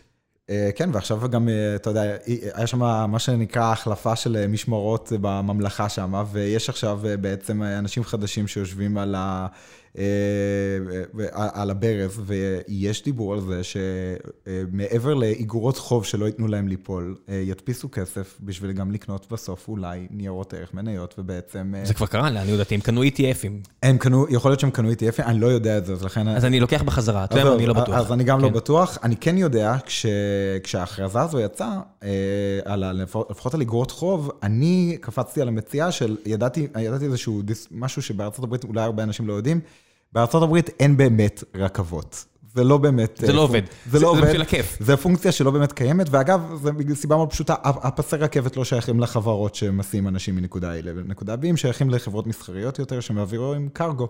אה, פשוט מאוד, אה, יש שם איזשהו קושי אה, באמת לחברות לתפקד, זה לא כמו בצרפת או בגרמניה, למי שנסע אי פעם ברכבת מהירה, או ביפן וכדומה. ביפן, אם אני לא טועה, זה גם חברות פרטיות. המטרו למשל, ה bullet trains ביפן, אם אני לא טועה, לפחות בטוקיו, הופרטו, זה פשוט עובד, עד שלא ראיתם איך תחבורה ציבורית עובדת ביפן, לא הבנתם עד כמה אנחנו גרועים. אז זהו, אז ואני קפצתי למציאה הזו שאמרתי, אוקיי, אם הולכים לקנות אג"ח, הראשונים שיקנו את האג"ח שלהם זה חברות תעופה. כי בלי חברות תעופה, ארה"ב משתתקת. אה, בעצם אין רכבות. אמריקן איירליינס. אז זהו, אז אני קפצתי על דלתא, כי אני אהבתי best in breed, ופשוט פעם ראשונה בחיים שלי, אתה יודע, בדרך כלל אומרים, מה, מה אתה קונה אג"ח? אתה כאילו, אתה בן 30, מי, מי אתה שאתה קונה אג"ח? וקניתי אג"ח, וזה היה אה, אה, הצלחה אה, ב- וזה היה מבוסס על זה שפשוט ידעתי שיש כאן איזשהו אה, אה, סוג של אה, טריק שהממשלה עושה עם עצמה. בשביל לתחזק את הכלכלה, ו- ו- ופשוט מדפיסים זה כסף. כבר, זה כבר להחזיק את הכלכלה הריאלית. כי בוא להחזיק נדבר, את כן. מה זה אג"ח? אג"ח זה, אוקיי, אני אמריקן איירליינס. כן. אה, אני לא, יש שתי דרכים לגייס, אתה יכול לגייס, לגייס כסף, עכשיו החברה צריכה כסף כדי לשלם משכורות, כדי לתחזק את הבניינים שלה שהם לא בבעלותה. אה, היא יכולה או למכור חלק מהמניות שלה בבורסה, מה שנקרא להנפיק מניות סקונדרי. סקנדרי אה, פרטי או ציבורי בבורסה, או שהיא יכולה לגייס חוב. מה זה אומר? תביא לי עכשיו 100 מיליון דולר, אני אחזיר לך 106 מיליון דולר פרוס על כמה שנים. איגרת חוב. הרבה פעמים השמות האלה שאתם שומעים, בסוף יש לזה משמעות. זה כסף שהולך לשלם משכורות, כן? זה כדי להחזיק חברות. גייסתי חוב. ואת החוב הזה, יכול להיות שהמדינה מתערבת בו במקרים של תשתיות חשובות, כמו אה, כבישים, רכבות, תעופה, וואטאבר. כן, ובעצם, אה, אז כמו שאמרתי, אין רכבות בארצות הברית וחברות תעופה הן בעצם ה- הדרך היחידה להתנייד מנקודה אה, ניו יורק לנקודה סן פרנסיסקו לנקודה דאלאס בצורה אפקטיבית. אה, בטח לא תעשה את זה עם אוטו RV, זה ייקח לך ימים. אה, אחד העובדים שלי עשה את זה עכשיו מסן דייגו, הוא עבר למינסוטה. כן. והוא עשה את זה עם הטסלה שלו, אמרתי לו, למה אתה עושה, מה? הוא אומר, בשביל הכיף, זה road trip, זה לא... תשמע, זה עם לא... הטסלה אני מבין, כי אתה מכניס בעצם איזשהו אה, יעד, והוא כבר קובע את התחנות עצירה, ובתחנות עצירה לא האלה אתה לא- עוצר בדיינרים האלה, ואתה- חש איזה סרט כזה של ג'ורג' קלוני לרגע. כן, לא יודע, זה לא... אם אתה רוצה להתנייד בארצות הברית, כמו שאתה אמרת, בסוף, שאני עשיתי, לא יודע מה, אה, ניו יורק להרנדון, וירג'יניה, אם אני חושב שככה נקרא המקום הזה בכלל, אה, עשיתי אותו באוטו פעמיים, כי רציתי לראות את הנוף, כי רציתי את החוויה. כן. אבל אם אתה רוצה להגיע ממקום למקום, כן. זה מטוס. נכון, ואז באמת, אה, מה שבעצם כל הסיטואציות האלה שקורות, אני ככה, אני, אני רוצה לגעת כזה, כזה פלאש אראונד בהכל. אם זה הבנק המרכזי שאומר, אני לא אתן לנכסים ליפול. אם זה בעצם כל מיני אנשים שאומרים, אה, אני הולך לי, ל, לקחת את הכסף האלה של האחיות והכבאים והשוטרים, ובעצם אני הולך לעשות עם זה שורטים למניות. כל האירועים האלה שקורים סביבנו, אה, בעצם בסופו של יום קצת אה, גורמים לכל כך הרבה רעש, שאנחנו שוכחים שיש גם איזושהי כלכלה שבכלל לא חיה בעולם הזה, של אנשים שפותחים את החנות שלהם בבוקר, מאפייה, אה, או מישהו שמוכר ברזים, או כל דבר אחר, ושכביכול לא רואה את כל הערך מהדברים האלה שקופצים ויורדים ועולים והולכים, יש אנשים שפשוט לא בתוך הדבר הזה, והרבה. כי עם כל מה שקרה עם רובין הוד, והאפליקציות והכל, עדיין, אחד מארבע אמריקאים לא יכול לפתוח חשבון בנק. והרבה מאוד אנשים לא מחזיקים במניות, והאחוז, ו- ובעצם כשאתה מסתכל על האח- האחוז מהאוכלוסייה שמחזיק את רוב המניות, יש לך, אתה יודע, איזשהו מאיון עליון שמחזיק 10% מהשוק. אני סתם עכשיו זורק מספרים, אבל כאילו... כדי אה, לקבל את הטרנד. בשביל לקבל את הטרנד, ויש לך איזה 50% מהאוכלוסייה שמחזיק פחות מאחוז אחד מהמניות בעולם. וזה, ו- ו- וזה, וזה המספר שאני כן יכול אה, להתחייב עליו. עזוב, זה לא- זה לא רק מניות, זה כן, כסף. זה כסף. כל, כל אסט שאתה יכול לחשוב עליו, 50% מהעולם מחזיק פחות מה... אחד הדברים המדהימים, וזה משהו שישבה פה נגידה, כן? אני, היה לי את הזכות לשבת עם הנגידה, ואתה שואל, איפה האינפלציה? הדפסתם מלא כסף, מה זה אינפלציה? זה עליית מחירים, אבל אז אתה אומר, אוקיי, אם כל הכסף שהדפסתם הלך לכל כך מעט כיסים, עכשיו בסוף זה בן אדם, הוא צריך לקנות משהו, כמה כבר עגבניות, כמה כבר... אה, הרי מה זה אינפלציה? זה מבוסס לא על הדיור ועל הכל, זה על, על, על, על, על חפצים, כן. על חפצים ו- ומזון וכל מיני... הקפה שאנחנו יורדים לקנות למטה. כן, עכשיו, אם כל הכסף הזה הגיע למעט מאוד אה, ידיים וכיסים, כמה כבר הם יקנו? אז, הם, אז מה אתה רואה באמת שעלה? השטויות עלו. הציור של בנקסי עלה. המניות עלו. דירות במנהטן או בלב תל אביב, שהדירה עצמה מסריחה, אבל הרבה אנשים רוצים לגור בה, כן. אז זה עלה. בארץ הכל עלה, אבל בסדר, מהבחינה הזאת של הנדל"ן, אבל לא באותו פרופורציה כמו, פה אנשים לא קולטים כן. מה קורה פה נראה לי. קומפלקסים ברמת גן עולים כבר 7 מיליון דולר, ואתה אומר, למה?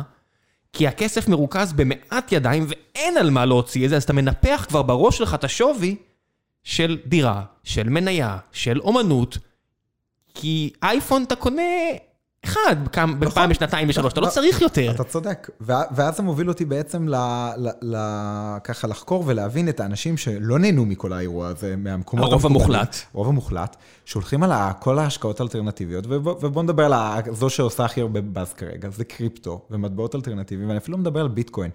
אה, יש מטבע שכנראה הומצא כסוג של בדיחה, בשם דודג'קוין, אני מקווה שאני אומר, אומר את זה נכון. אה, הוא the fuckers. שאילון מאסק מאוד אוהב אה, לצייץ לגבי המטבע הזה, והוא, והוא, והוא קפץ 400 ו-500 אחוז, וכרגע בקבוצות האלה של הפורומים של רדיט, אה, הוא חוגג. למי שלא יודע, אה, יש גרסה לוול סטריט בטס בתוך עולם הקריפטו, שנקרא סטושי בטס. ולמי שלא יודע, סטושי זה בעצם הבן אדם ש... הבן אדם, כן. ה- ה- הד- הדמות שמשייכים אליה את יצירת הביטקוין, ובסוטושי בטס כבר אה, אה, יש אנשים שסוג של איבדו קצת את האמונה שאפשר בכלל אה, להבין את הסיבוכים של העולם הזה, והם מעדיפים לשים את הכסף שם. או שיש אנשים שמעדיפים באמת ב trading card של NBA, או של קלפים של פוקימון, לה- להחביא את הכסף שם, כי הדברים האלה... אה, מעלים ערך, ויכול להיות שמישהו מבין כן. קלפים של פוקימון יותר מכל העולם הפיננסי הזה. תקשיב, אחד האנשים שאני יותר אוהב בעולם הזה, שלצערי לא כן. נתן לי הרבה זמן להיות לידו, אבל כטיפוס אני מת עליו, אה, יוצר איתי קשר לפני אה, שנתיים, שלוש, לא זוכר מתי זה היה, ומספר לי דרך דורון, שהוא פנה אליו ראשון, דרך שות- שותף שלי פה בחברה ובפודקאסט, והוא אומר, תקשיב, עשיתי פה איזה משהו, עשיתי איזה קלפי, אני לא, בכוונה, אני חושב על איזה פרטים כדי לא להסגיר, כן. עשיתי פה איזשהו כזה trading card, זה על celebrities, אה, או משהו כזה, והשווי עף לשמיים, אני חושב שאני מיליונר, אה, אבל זה מתחיל להישרף. אתה יכול לעזור לי רק להחזיק את החוטים של ה servers? אז חיברתי אותו עם כל מיני אנשים חכמים שאני מכיר אה, שיעשו את זה איתו, ואני באמת מקווה, אני פעם לא נכנס לאנשים לכיס, אבל אני באמת מקווה שיצא מזה טוב, אבל אתה קולט שה... הקלפים שאתה ציינת, רק שתבינו, פעם קלפי ספורט, היית קונה קלף, והיית רואה כמו קלפי פוקימון וכל מיני כאלה, ואנשים היו נהנים מהממורביליה. לי יש פה אה, אה, פסלונים היסטוריים שאני קונה באתרים מפוקפקים, באמת מפוקפקים, תראה, ממש מפוקפק ברמה של... אני לא רוצה להגיד אפילו באיזה אתרים אלו, ומגיע כל מיני פסלים של גנרלים רוסים וכל מיני כאלה, ואני אוהב את זה, ואני מצמיד את זה איזשהו ערך. בסדר. עכשיו, אנשים התחילו להצמיד ערך לדברים ממש כבר מטופשים, אני אומר את זה. זה כבר לא קלף MBA, זה ציור של קלף MBA דיגיטלי. לך, יפה, נכון, אז זה בדיוק מה שבאתי להגיד, זה מה שקורה עכשיו, בעצם סרטונים קיטעונים של דנקים, היום, כאילו משהו שאתה יכול למצוא ביוטיוב.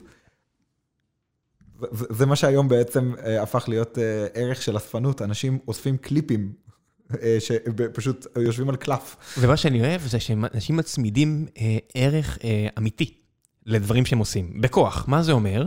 אוקיי, אני הבעלים של הסלב ההוא. ואני אומר לו, מה הכוונה? אה, אם מישהו ירצה להשתמש בתמונה הזו של הסלב, היא שלי, והוא ישלם לי. אה? לא, הוא ישתמש בתמונה אחרת. לא, לא, הוא ישתמש, אוקיי. אני פעם עשיתי שטות, אני אספר לכם את האמת. שמתי תמונה בציון שלוש, על באחד הפודקאסטים, לא משנה, לא ציון שלוש אפילו, והשתמשתי בתמונה. הצלם תבע אותי. שילמתי כסף, כי אמרתי, עשיתי טעות. הפרתי, פרט, הפרתי זכויות של אדם, תוך 24 שעות נהייתי אני באלפי שקלים, כי הייתי דביל. והבן אדם צודק, הפרתי את זכותו. הכל בסדר, זה אמיתי, הבן אדם עובד, הוא צלם, ואני לא הבנתי שאני עושה שטות, בורות זה לא... לא, לא, לא תירוץ בשום מקום, אמרתי, הרמתי את היד, הורדתי את הראש, אמרתי fuck שלי, שילמתי מיד דרך העורך דין, yada yada yada. אותם סרטונים שאתה מתאר, הם באמת חסרי ערך. הם, ממש, ואין מערכת שתאכוף את זה. ה-NBA שם את הגושפנקה שלו, אנחנו מאחורי זה, זה, רשמי, זה כן. אופישל. מישהו בא לאדם סילבר ואמר לו, הנה דרך לעשות כסף. ואתה מבין ששוב, מה קורה פה? גם ב-NBA, גם מה שאנחנו רואים עכשיו בעולם הספורט, פתאום מגיע לך איזה לאו מסי, שאומר, תשמעו, אני השחקן הכי טוב בכל הזמנים, נכון? אה, כן. אני רוצה חצי מיליארד דולר במשכורת. אומרים לו, מה? אין, אין לזה הצדקה קליק. תביאו, תביאו לי חצי מיליארד דולר. טוב, הנה חצי מיליארד אירו במשכורת. עכשיו, הקבוצה שמשלמת את המשכורת הזאת, היא אומרת, היי, אנחנו צריכים חצי מיליארד, ואין להם חצי מיליארד, כי הכרטיסים והזכויות שידור וכל הדברים האלה לא שווים חצי מיליארד. אז אתה מגלה שברצלונה בחוב מטורף, וריאל מדריד בחוב מטורף, למה? כי שוב, כי הכסף מתנקז למעט מאוד אה, ידיים, ואת החוב אף אחד לא גובה. הם מושכים אותו עוד ועוד וחיים על הריבית, כמו שקורה עם החוב האמריקאי. לאיפה כל החרא הזה הולך? זה, זה מדהים מה שאתה אומר, ובאמת גם אין שום קשר לכסף בספורט, לפרפורמנס בספורט בעקבות כך, והעולם הפיננסי גם מתנקז לשם, ואתה מסתכל על זה נגיד קבוצה כמו הניקס, בסדר? שבעצם אתה תאורטית יכול לקנות, לקנות אותה דרך מניית MSG, מדיסון סקוויר גארדן, שבעצם אה, עכשיו זה עבר פיצול, אה, לקחו את הנכסים של מדיסון סקוויר גארדן, שמו אותם במקום אחר, כי רצו לנתק את הניקס מזה, אבל זה מדהים איך גם אה, בעצם עולם הספורט יכול להיות מאוד מושפע. מהמשחקים הפיננסיים האלה, ואתה רואה שבחירה בדראפט יכולה להשפיע על מחיר מניה, ודיברנו על זה בשיחה, מחיר מניה יכול להשפיע על תשואה של פנסיה. ובחירה של דראפט יכולה להשפיע על תשואה של פנסיה של מישהו. וזה זה, זה, זה מטורף לראות את ה... ככה, איך פתאום דברים שאתה אומר לעצמך, אני אוהב ספורט, לא מעניין אותי העולם הפיננסי. ואם, הפנסיה שלך יושבת באיזה קרן שהחליטה שהיא משקיעה במנצ'סטר יונייטד ובורוסיה דורטמונד ובניקס, אז כן, כאילו, האהבה שלך לספורט איכשהו קשורה לעולם הפיננסי, תרצה או לא. עזוב, כבר אין לברוח מזה, אתה רואה אנשים שאוהדי ספורט, שהם הגיעו לזה כי הם אוהבים ספורט, ואומרים, אה, טוב שקנינו את השחקן הזה, כי נמכור הרבה חולצות שלו. מה אתה, מה? הרכישה של בקהאם בריאל ורונלדו ביובנטו, אנשים בטוחים שכאילו המכירה של החולצות הכל הולך לקופה של הקבוצה. רגע, שכחתם שהאדידס או הנייקי שנכנסו לתמונה ושמו את הלוגו, שהם מרוויחים מהאירוע הזה גם. הייתה לי אה, הייתי פעם יותר מעורב בכל מיני דברים שיוסי ורדי האגדי, צריך לומר, היה עושה, והוא בזכותו פעם היה לי את הזכות לשבת עם המנהלים של אמרץ, החברת תעופה, והם סיפרו לי על יותר מדי אלכוהול, את איך, ובגלל זה אני בכוונה לא אחשוף יותר מדי, אבל איך, איך עובדת העסקת חסות עם ריאל מדריד. אני אומר, כמה הם שילמו? שילמו? לא שילמו. ואתה אומר, מה? אם הם לא שילמו, למה זה קרה? אה, אתם שילמתם? מי, הם שילמו, אתם שילמתם, מי שילם? לא, זה לא עובד ככה. אני מתחיל לחפור, מה הכוונה זה לא עובד ככה? ואתה אומר, אלוהים אדירים, וואו, כאילו, תדמיינו, כל מה שיש לי להגיד, זה, לפחות זה היה באותה נקודה. תמיד אה, מישהו צריך להרוויח. somebody needs to get paid. somebody needs to get paid, ו-somebody needs to also sometimes to create chaos, כי הוא חושב שיש פה איזשהו משהו להרוויח ממנו, ואנחנו אה, אה, ככה בארץ, אני לא יודע כמה נחשפנו לזה, אבל היה מישהו שניסה להפיל את מניית ברוסיה דורטמונד ולעשות עליה שורט בזה. טרור. שהוא עשה טרור בעצם, ניסה... לרצוח. לפגוע באוטובוס של השחקנים, ובזמן שיש לו פוזיציית שורט על מניית ברוסיה דורטמונד. ובאמת המניה אה, התחילה לזוז בעקבות זה שהיה דיווחים ראשוניים, ובשנייה שאמרו שהשחקנים שלום להם, המניה חזרה לאותו, לאותו מקום, אבל זה רק מראה שכאילו, העולם הפיננסי הזה גם יכול לגר, לגרור למקומות מסוכנים. וקצת לחזור לתחילת השיחה, דיברנו על מלווין קפיטל. אה, האנשים במלווין ירדו למחתרת, כי אנשים בטוויטר כבר איימו עליהם פיזית. אה, מהר מאוד, בארצות הברית נורא מהר מה עליך פיזית, לא, זה נורא מהר קורה. כן, זה מהר מאוד קורה, אבל קצת מוצאים את זה בפרופורציה בשנים האחרונות. בשנות ה-80 היה הרבה יותר טרור אמריקאי על אמריקאי, מאשר שיש היום בפערים... בשנות ה-70, לצורך העניין, היה 18 חודשים שה-FBI אה, זיהה 2,500 ניסיונות אה, פיגוע עם פצצות. של אמריקאים על אמריקאים. כן, כן. ואתה יודע, יש את העניין הזה של מאשימים את פייסבוק בהקצנה והכל, ואני אומר, אתם זוכרים שבאמצע שנות ה-90, בן אדם מרושע בצורה יוצאת דופן, רצח 169 מבוגרים, ילדים, נשים, זקנים, הוא שם משאית או מכונית מלאה בחומר נפץ מתחת לבניין באוקלאומה.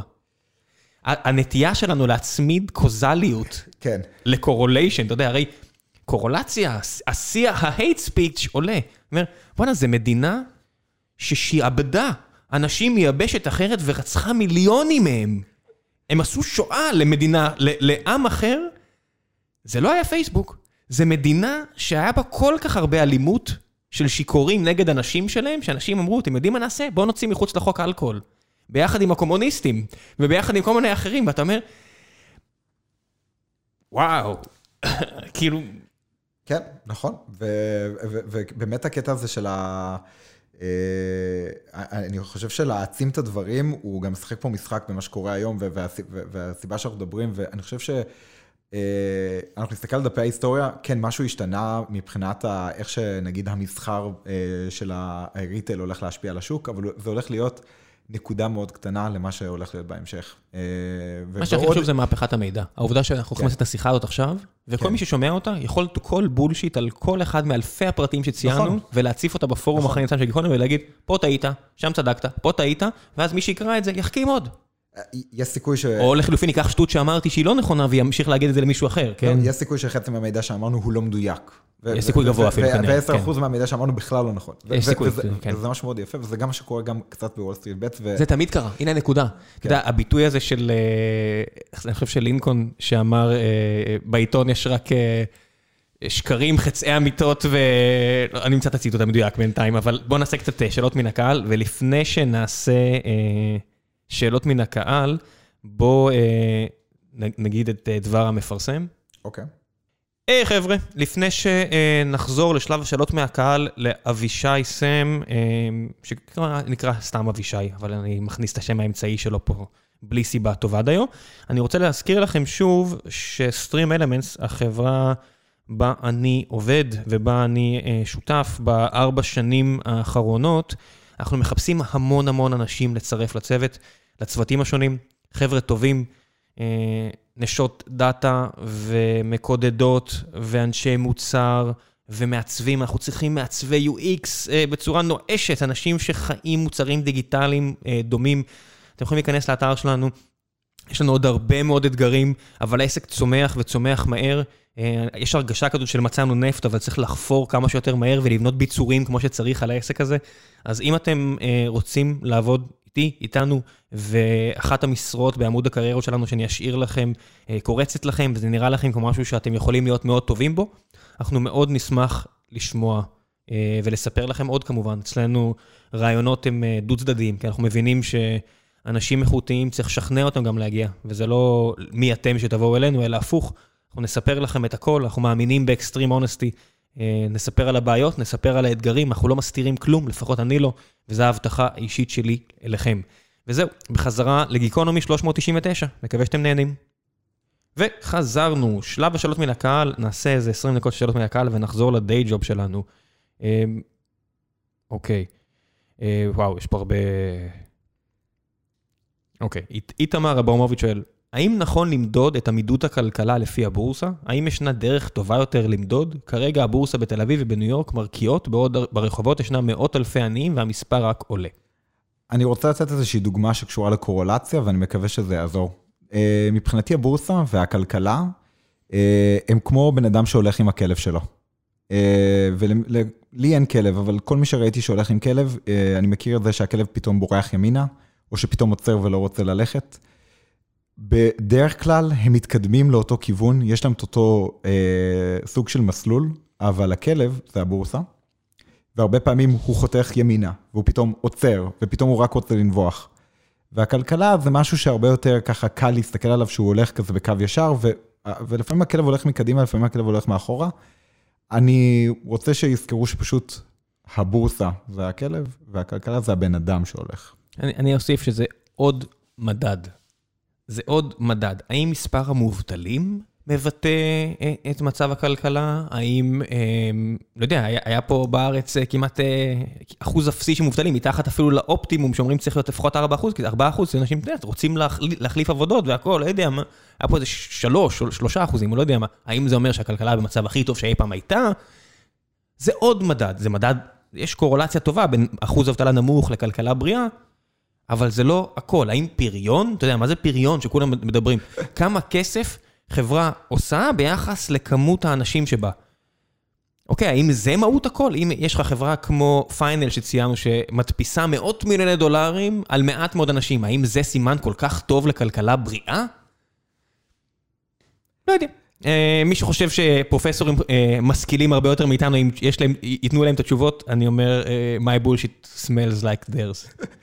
הקקי שלי מסריח בדיוק כמו של הרבה אנשים אחרים. זה, זה בסוף דיון, זה הנקודה, אנחנו צריכים לנהל את הדיון על מה חשוב לנו כמדינה, כעם, כפרטים, ותצמידו מה שאתם רוצים את החשוב הזה, ולפי זה תמדדו גם.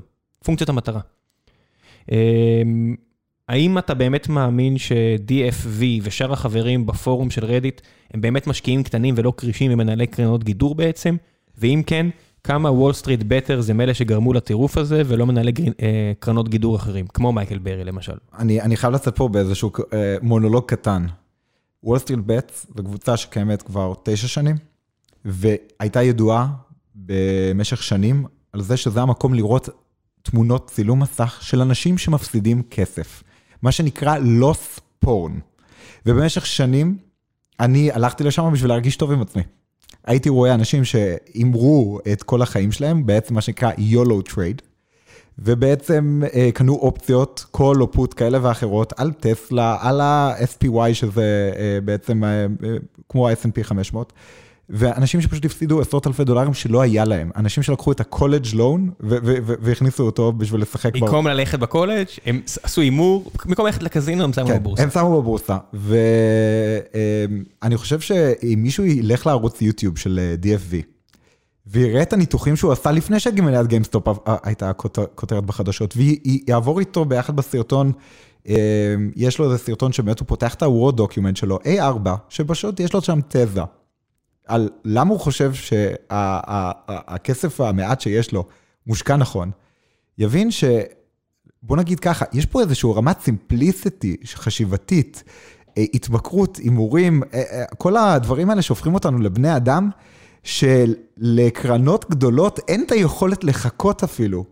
כי כי אתה לא יכול להתנהל ככה עם מיליארדי דולרים. אתה לא יכול להתנהל ככה עם מיליארדי דולרים, ובאפט תמיד גם אמר, תנו לי מיליון דולר, אני עושה 50% בשנה. תנו לי 100 מיליארד דולר, אני בחיים לא אצליח לעשות את אותה צורה. בוודאי. והחבר'ה האלה, אה, הפעם הצליחו. אחרי שנים של לוסז הצליחו, ואני חושב שהיום, כן, מנקודה זו, מלא אינטרנים, אנשים שהכי בלואו לבל, בקרנות גידור האלה, הולכים לשבת וכל היום לצפות בוול סטריט בטס, והם הולכים לחזור לבוס שלהם עם דיווח חודשי ויגיד, 99.5% מהפוסטים שקראתי היו מימים. והולכים להגיע שני סטארט-אפיסטים שהולכים לנתח להם עם NLP את מה קורה בוול סטריט בטס ולמכור להם את השירות הזה. אנשים צריכים להבין, רוב מה שקורה שם זה מימים ולא ספורן. אין שם איזשהו תחכום מטורף, ואני חושב שאחד הדברים הנהדרים זה שבאמת יש שם אולי בפוטנציאל 2,000-3,000 יוזרים מתוך ה-8 מיליון, שיכולים לתת איזשהו מחקר עמוק, ורק צריך למצוא אותו, זה אחד, ושתיים, אה, אם תמצא את המחקר של אותו בחור מוול סטריט בטס, הפשוט מהרחוב הטוב הזה, ותיקח את המחקר הכי מתוחכם מוול סטריט עצמם, מאיזשהו קרן גידור הכי מתוחכמת, לא תדע לזהות את ההבדל ומי של מי. וזה יהיה הדבר כנראה הכי מדהים. אני אגיד את זה גם על הרבה ציורים מפורסמים. אה, אם אני חוזר למקומות אחרים שבהם אנחנו מנפיצים ערך. אה, אז תומאס ג'פרסון אמר, A newspaper should be divided into four sections, truths, probabilities, possibilities and lies. הוא אומר, במקום לחלק את זה לספורט ודעות וחדשות, בואו נחבר את זה לארבעת החלקים האלה ורוצו קדימה. אה, וזה אמר תומאס ג'פרסון שחי לפני לא מעט, לפני לא מעט שנים, זה לא משהו עדכני, אז כנראה שהעניין הזה של פייק ניוז הוא לא latest and greatest. כן. טוב, בואו נעשה עוד כמה שאלות ונסיים. Uh, מה באמת הערך לשוק של שורטים, חוץ מרווח או הפסד למחזיקים? אני חושב שעברנו על זה מקודם, שאני חושב שלשורטים יש ערך בזה שהם מאפשרים לאנשים לבוא ולעשות את העבודה שהרבה מאוד גופים שאמורים להגן עלינו לא עושים. יש המון חברות שיוצאות לציבור שבין מה שמופיע ב... אני, אני אקח את Luckin Coffee, זו דוגמה לחברה שהחליטה שהיא מתחרה בסטארבקס. והיא הולכת איתה בראש בראש, ובסוף הפיננסים היו אה, בוגס, לא היה שום דבר בפיננסים נכון, והיו כל מיני קרנות שורט, יש קרנות שהן רק למטרת שורט, שעשו את המחקר ואמרו, חבר'ה, תיזהרו עם הכסף של הפנסיות של האנשים, אל תשימו אותו ב Luckin Coffee, יש כאן איזשהו fraud שקורה, יש פה ממש אה, איזשהו מצג שווא. ואני חושב שזה שהרגולטורים לא עלו על זה, זה, זה, זה מה שנקרא old news, הם אף פעם לא עולים על זה בזמן. עזוב את זה פרוד, לפעמים אנשים אומרים, קראתם את מה שהם כתבו ברבעון האחרון? תגיד, הסתכלתם שהם עושים רק, הם מכניסים, לא מרוויחים, עשרות מיליון דולרים ואין שום סיכוי שהם אי פעם ירוויחו? אין אף רגולטור שלדעתי עולה על השיחות הרבעוניות, על הטלפונים, ושואל שאלות, וזה הבעיה. יש אנליסטים שהם חלק מהמשחק לפעמים. לפעמים, רק לפעמים, רק לפעמים. רק לפעמים. ובאמת צחקתי על זה אתמול, שיש אנליסטים שיודעים פשוט כבר מראש איזה שאלות לא לשאול.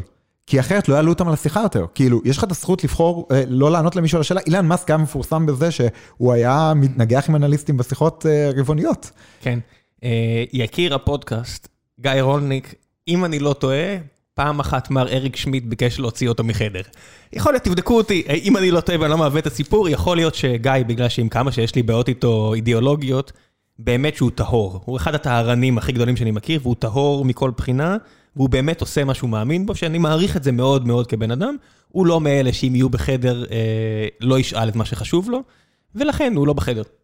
כן. אגב, אתה שמעת את הקלאבהאוס שאילון מאסק ראיין את המנכ"ל של רובין הוד? אני, פעם ראשונה שבאתי לשמוע את, אה, את אילון מאסק בג'ו רוגן, זה היה האכזבה האיומה ונוראית הזו, שיש לך איזושהי ציפייה מבן אדם, שבנה בסוף מוצרים מדהימים, ושינה באמת את העולם, בסדר? באמת שינה, ואז אתה שומע אותו מדבר, ואני שוב נזכרתי בעניין הזה של אל, ת, אל תבנה, כמו שכתוב באיזה ספר חשוב, אל תבנה צלם אלוהים, כל מיני דברים האלה, אל תבנה עגל זהב, בסוף אנחנו רק בני אדם, כולנו. והרבה אנשים מאוד מרשימים, הם או חארות, או אבלים, או כאלה שהם בלתי נסבלים. אני בטוח שאם נסתכל אחורה הם, ב, בהיסטוריה, ניוטון כנראה היה piece of shit, כנראה, על כל הריב שלו עם לייבניץ, והרבה מהאמנים הגדולים בטח, כל הלקיז שלהם ציירו את הכל, והם רק אה, היו עסוקים בלחפון אותם, כל מיני uh, מיקלאנג'לוס כאלה למיניהם, שיש את השמועות על זה, או הרביץ לאפיפיור פעם, או כל מיני סיפורים כאלה. שלא לדבר על שאני קורא עכשיו את, uh, סיימתי עכשיו את הביוגרפיה של בן גוריון, ספר חובה, זה נקרא מדינה בכל מחיר של תום שגב, ואתה רואה שכל מה שאומרים על ביבי, כמעט הכל, פשוט אם בן גורן פשוט היה חזון ואסטרטגיה, מה שאולי אין היום, אבל דברים כמו, אמר דברים, היי, פגשתי את אה, הרצל בתאריך הזה וזה, אחי, הוא לא היה שם. אחי, הוא לא היה שם. אתה פשוט משקר, you out outfaced, פשוט אתה שקרן. כאילו, וזה- הבן אדם שנחשב הכי חשוב פה בישראל, כן? אז בוא נזכור שכל כל הבני אדם בסוף הם כאלה, ואני הרבה יותר מעניין אותי לשמוע את בן, בן תומפסון, האנליסט האהוב עליי בסטרטצ'רי, שירות שאני משלם עליו, מאשר לשמוע את אילון מאסק, אני חייב להגיד. אני אה, מעריך את המוצרים של טסלה, אילון מאסק פשוט לא מעניין אותי בשיט. אני, אני חושב ש- we have, to respect him as a tool, אנחנו צריכים לכבד אותו כ tool בתוך אה, העולם הפיננסי שהוא מזיז דברים. בטח. וצריך לכבד- לכבד את עצם קיומו. כן, הוא, הוא סופת טורנדו, אני מכבד את זה, אבל האם אני אלך ואשמע עכשיו בקלאבהאוס, ואלך לריב... ראית מה קרה למניית קלאבהאוס, שזו חברה שלא קשורה אגב אתמול? יש חברה בשם קלאבהאוס, שגם נסחרת ב pink sheets, והיא עלתה 60% אתמול. בבקשה. אה, כן, יופי. אה, גם לא קשורה בכלל לאירוע. הסיבה היחידה שאני מחזיק אה, אצבעות לקלאבהאוס, זה אחד המשקיעים שלהם, שהוא אחד ה-bad ass בן, אה, שקיים פה בתעשייה המקומית, שפעם אחרי פעם כמעט נגע באקזיט מפואר, ואז משהו השתבש, ואני חושב שהוא המשקיע הראשון בקלאבהאוס, ורק בשבילו אני רוצה שזה יצליח. כל השאר באמת עוד אייפ. אה, כן. אגב, מה ש-. מה שאנחנו עושים פה זה- זה קלאבהאוס בסופו של יום. זה אה, לא, אם- כי- היו פה- אם כי היו זה פה- לא live. כן, נכון, ואם היו פה אבל עוד כמה אנשים, השיחה הזו היא כמו שיחת ארוחת ערב כזו, וזה מה שקלאבהאוס מנסה לעשות, כאילו, to listen in on a dinner party. נכון, אבל כמי שמתעסק בזה ממש גם ב day job וגם בתחביב שנהיה חלק כזה משמעותי מהחיים שלו, זה לא. זה, זה מדיום אחר, אני מאוד אוהב את המדיום של פודקאסטים, אה, בגלל ש... בגלל שהוא לא live, בגלל שאין את הקהל, למרות שזה מה שאני עושה ב day job שלי, משהו שהוא יחסית דומה ל- ל- למה שהם עושים, הם פשוט מכיוון אחר לגמרי. יש, יש, יש מקום להכל, יש אנשים שאוהבים את זה, ויש אנשים שאוהבים את זה, יש הרבה יותר אנשים שאוהבים קלאבהאוס מאשר פודקאסטים, בסדר? התוכן הזה שעשינו פה עכשיו, שאנחנו מזיינים את השכל כבר שעה ועשרים, אני לא יודע כמה אנשים שומעים- שמעו את זה. בוא נגיד את האמת, פרק רגיל, נגיד שומעים 11, 12, 13 אלף אנשים, יש סיכוי שהפרק הזה ב-5,000, כי אחרי 10 דקות, וואו, וואו, איזה, איזה, איזה זוג הזויים, והם לא המליצו לאף אחד, וזו הסיבה שבדרך כלל פרקים מצליחים או לא. בסדר, אני חי עם זה בשלום, לא יודע מה איתך. הכל טוב. אני מקווה שגם מי שקנה את החסות אה, חי עם זה בשלום. בוא נעשה עוד איזה שאלה שתיים. אה, אני אגב מהמר רמת engagement יותר גבוהה. בפרק הזה? כן. אה, אתה יודע מה רמת engagement הכי גבוהה? מה? תזונה. אנשים, תזונה. אנשים מתחרפנים על תזונה. אנשים, עכשיו היה פרק על קטוגני. זה polarizing, זה נושא polarizing.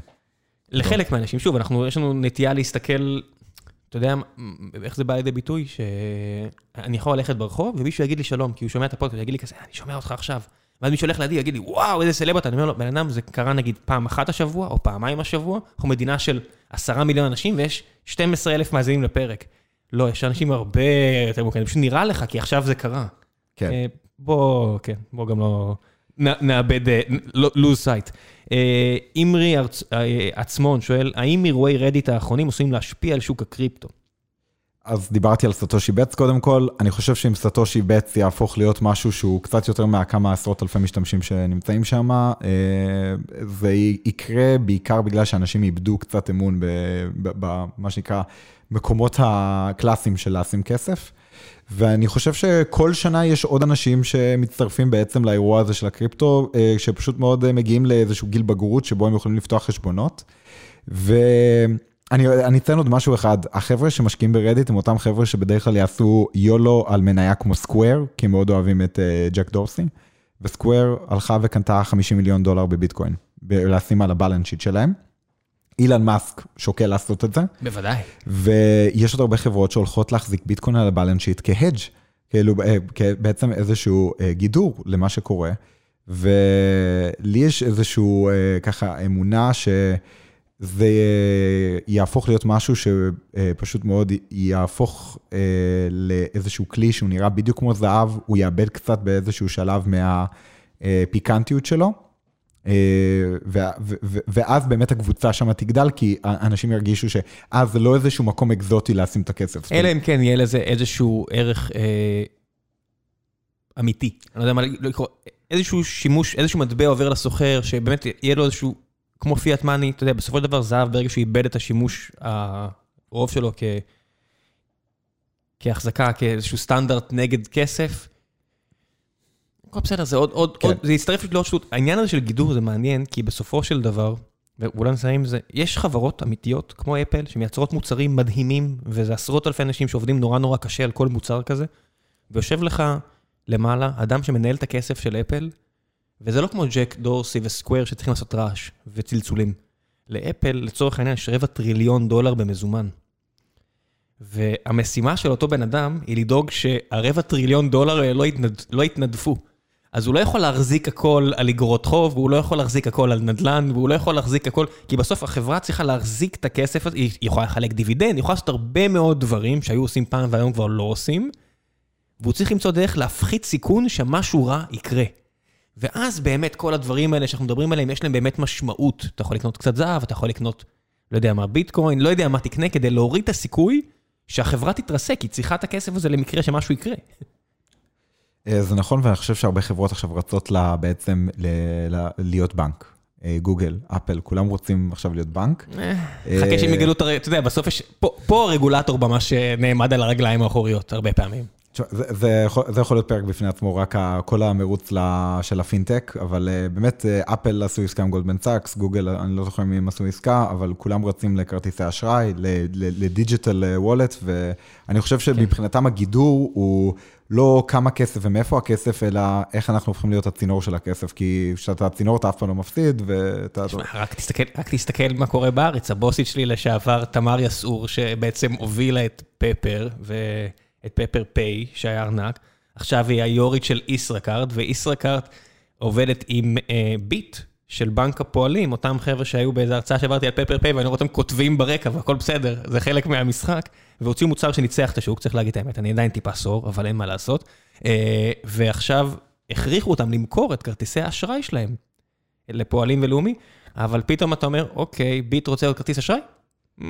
מה אתם עושים פה בדיוק? ואותה תמר יסור עכשיו הולכת לעבוד איתכם בצורה אחרת מהכובע שלה בישראכרט, מה קורה פה? ואתה רואה כמה קשה להיות רגולטור היום.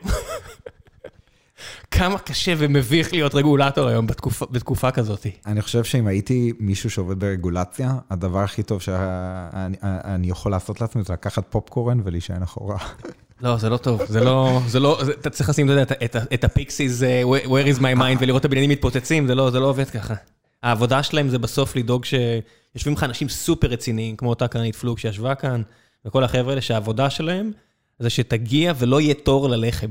כאילו, יהיה תור בנמל, כי אנשים פה רוצים לקנות לחם שיש לו אריזה מסוימת, אבל לא בלחם הרגיל, שזה מה שחשוב. שהכלכלה תעבוד. שהכלכלה תעבוד. כן, שלא נגיע למצב שאנחנו רבים על לחם, שנזיין את השכל על, על דברים מעניינים כמו שדיברנו עכשיו, ולא באמת נחשוב מאיפה מביאים לחם, זה יהיה ממש סבבה, אם הילדים שלי גם יהיו ככה. טוב, תודה רבה, אבישי. בכיף, נהניתי מאוד. עד הפעם הבאה, נראה, נבדוק, אני אנטר את הביקוש לפרק הזה ועד כמה תגובות נזעמות מאנשים שאשכרה מבינים יגיעו. בטוח צריכנו להרגיז מישהו. רק החבר'ה של פיינל, אמרו, מה אתה מדבר? אני יכול לתבוע אותך על משהו? אני מקווה שלא. אם כן, תגידו לי, אני אוריד את החלק הזה. אני ממש מקווה שלא, אתם אחלה, ממש פיינל, אתם משהו. טוב, ביי.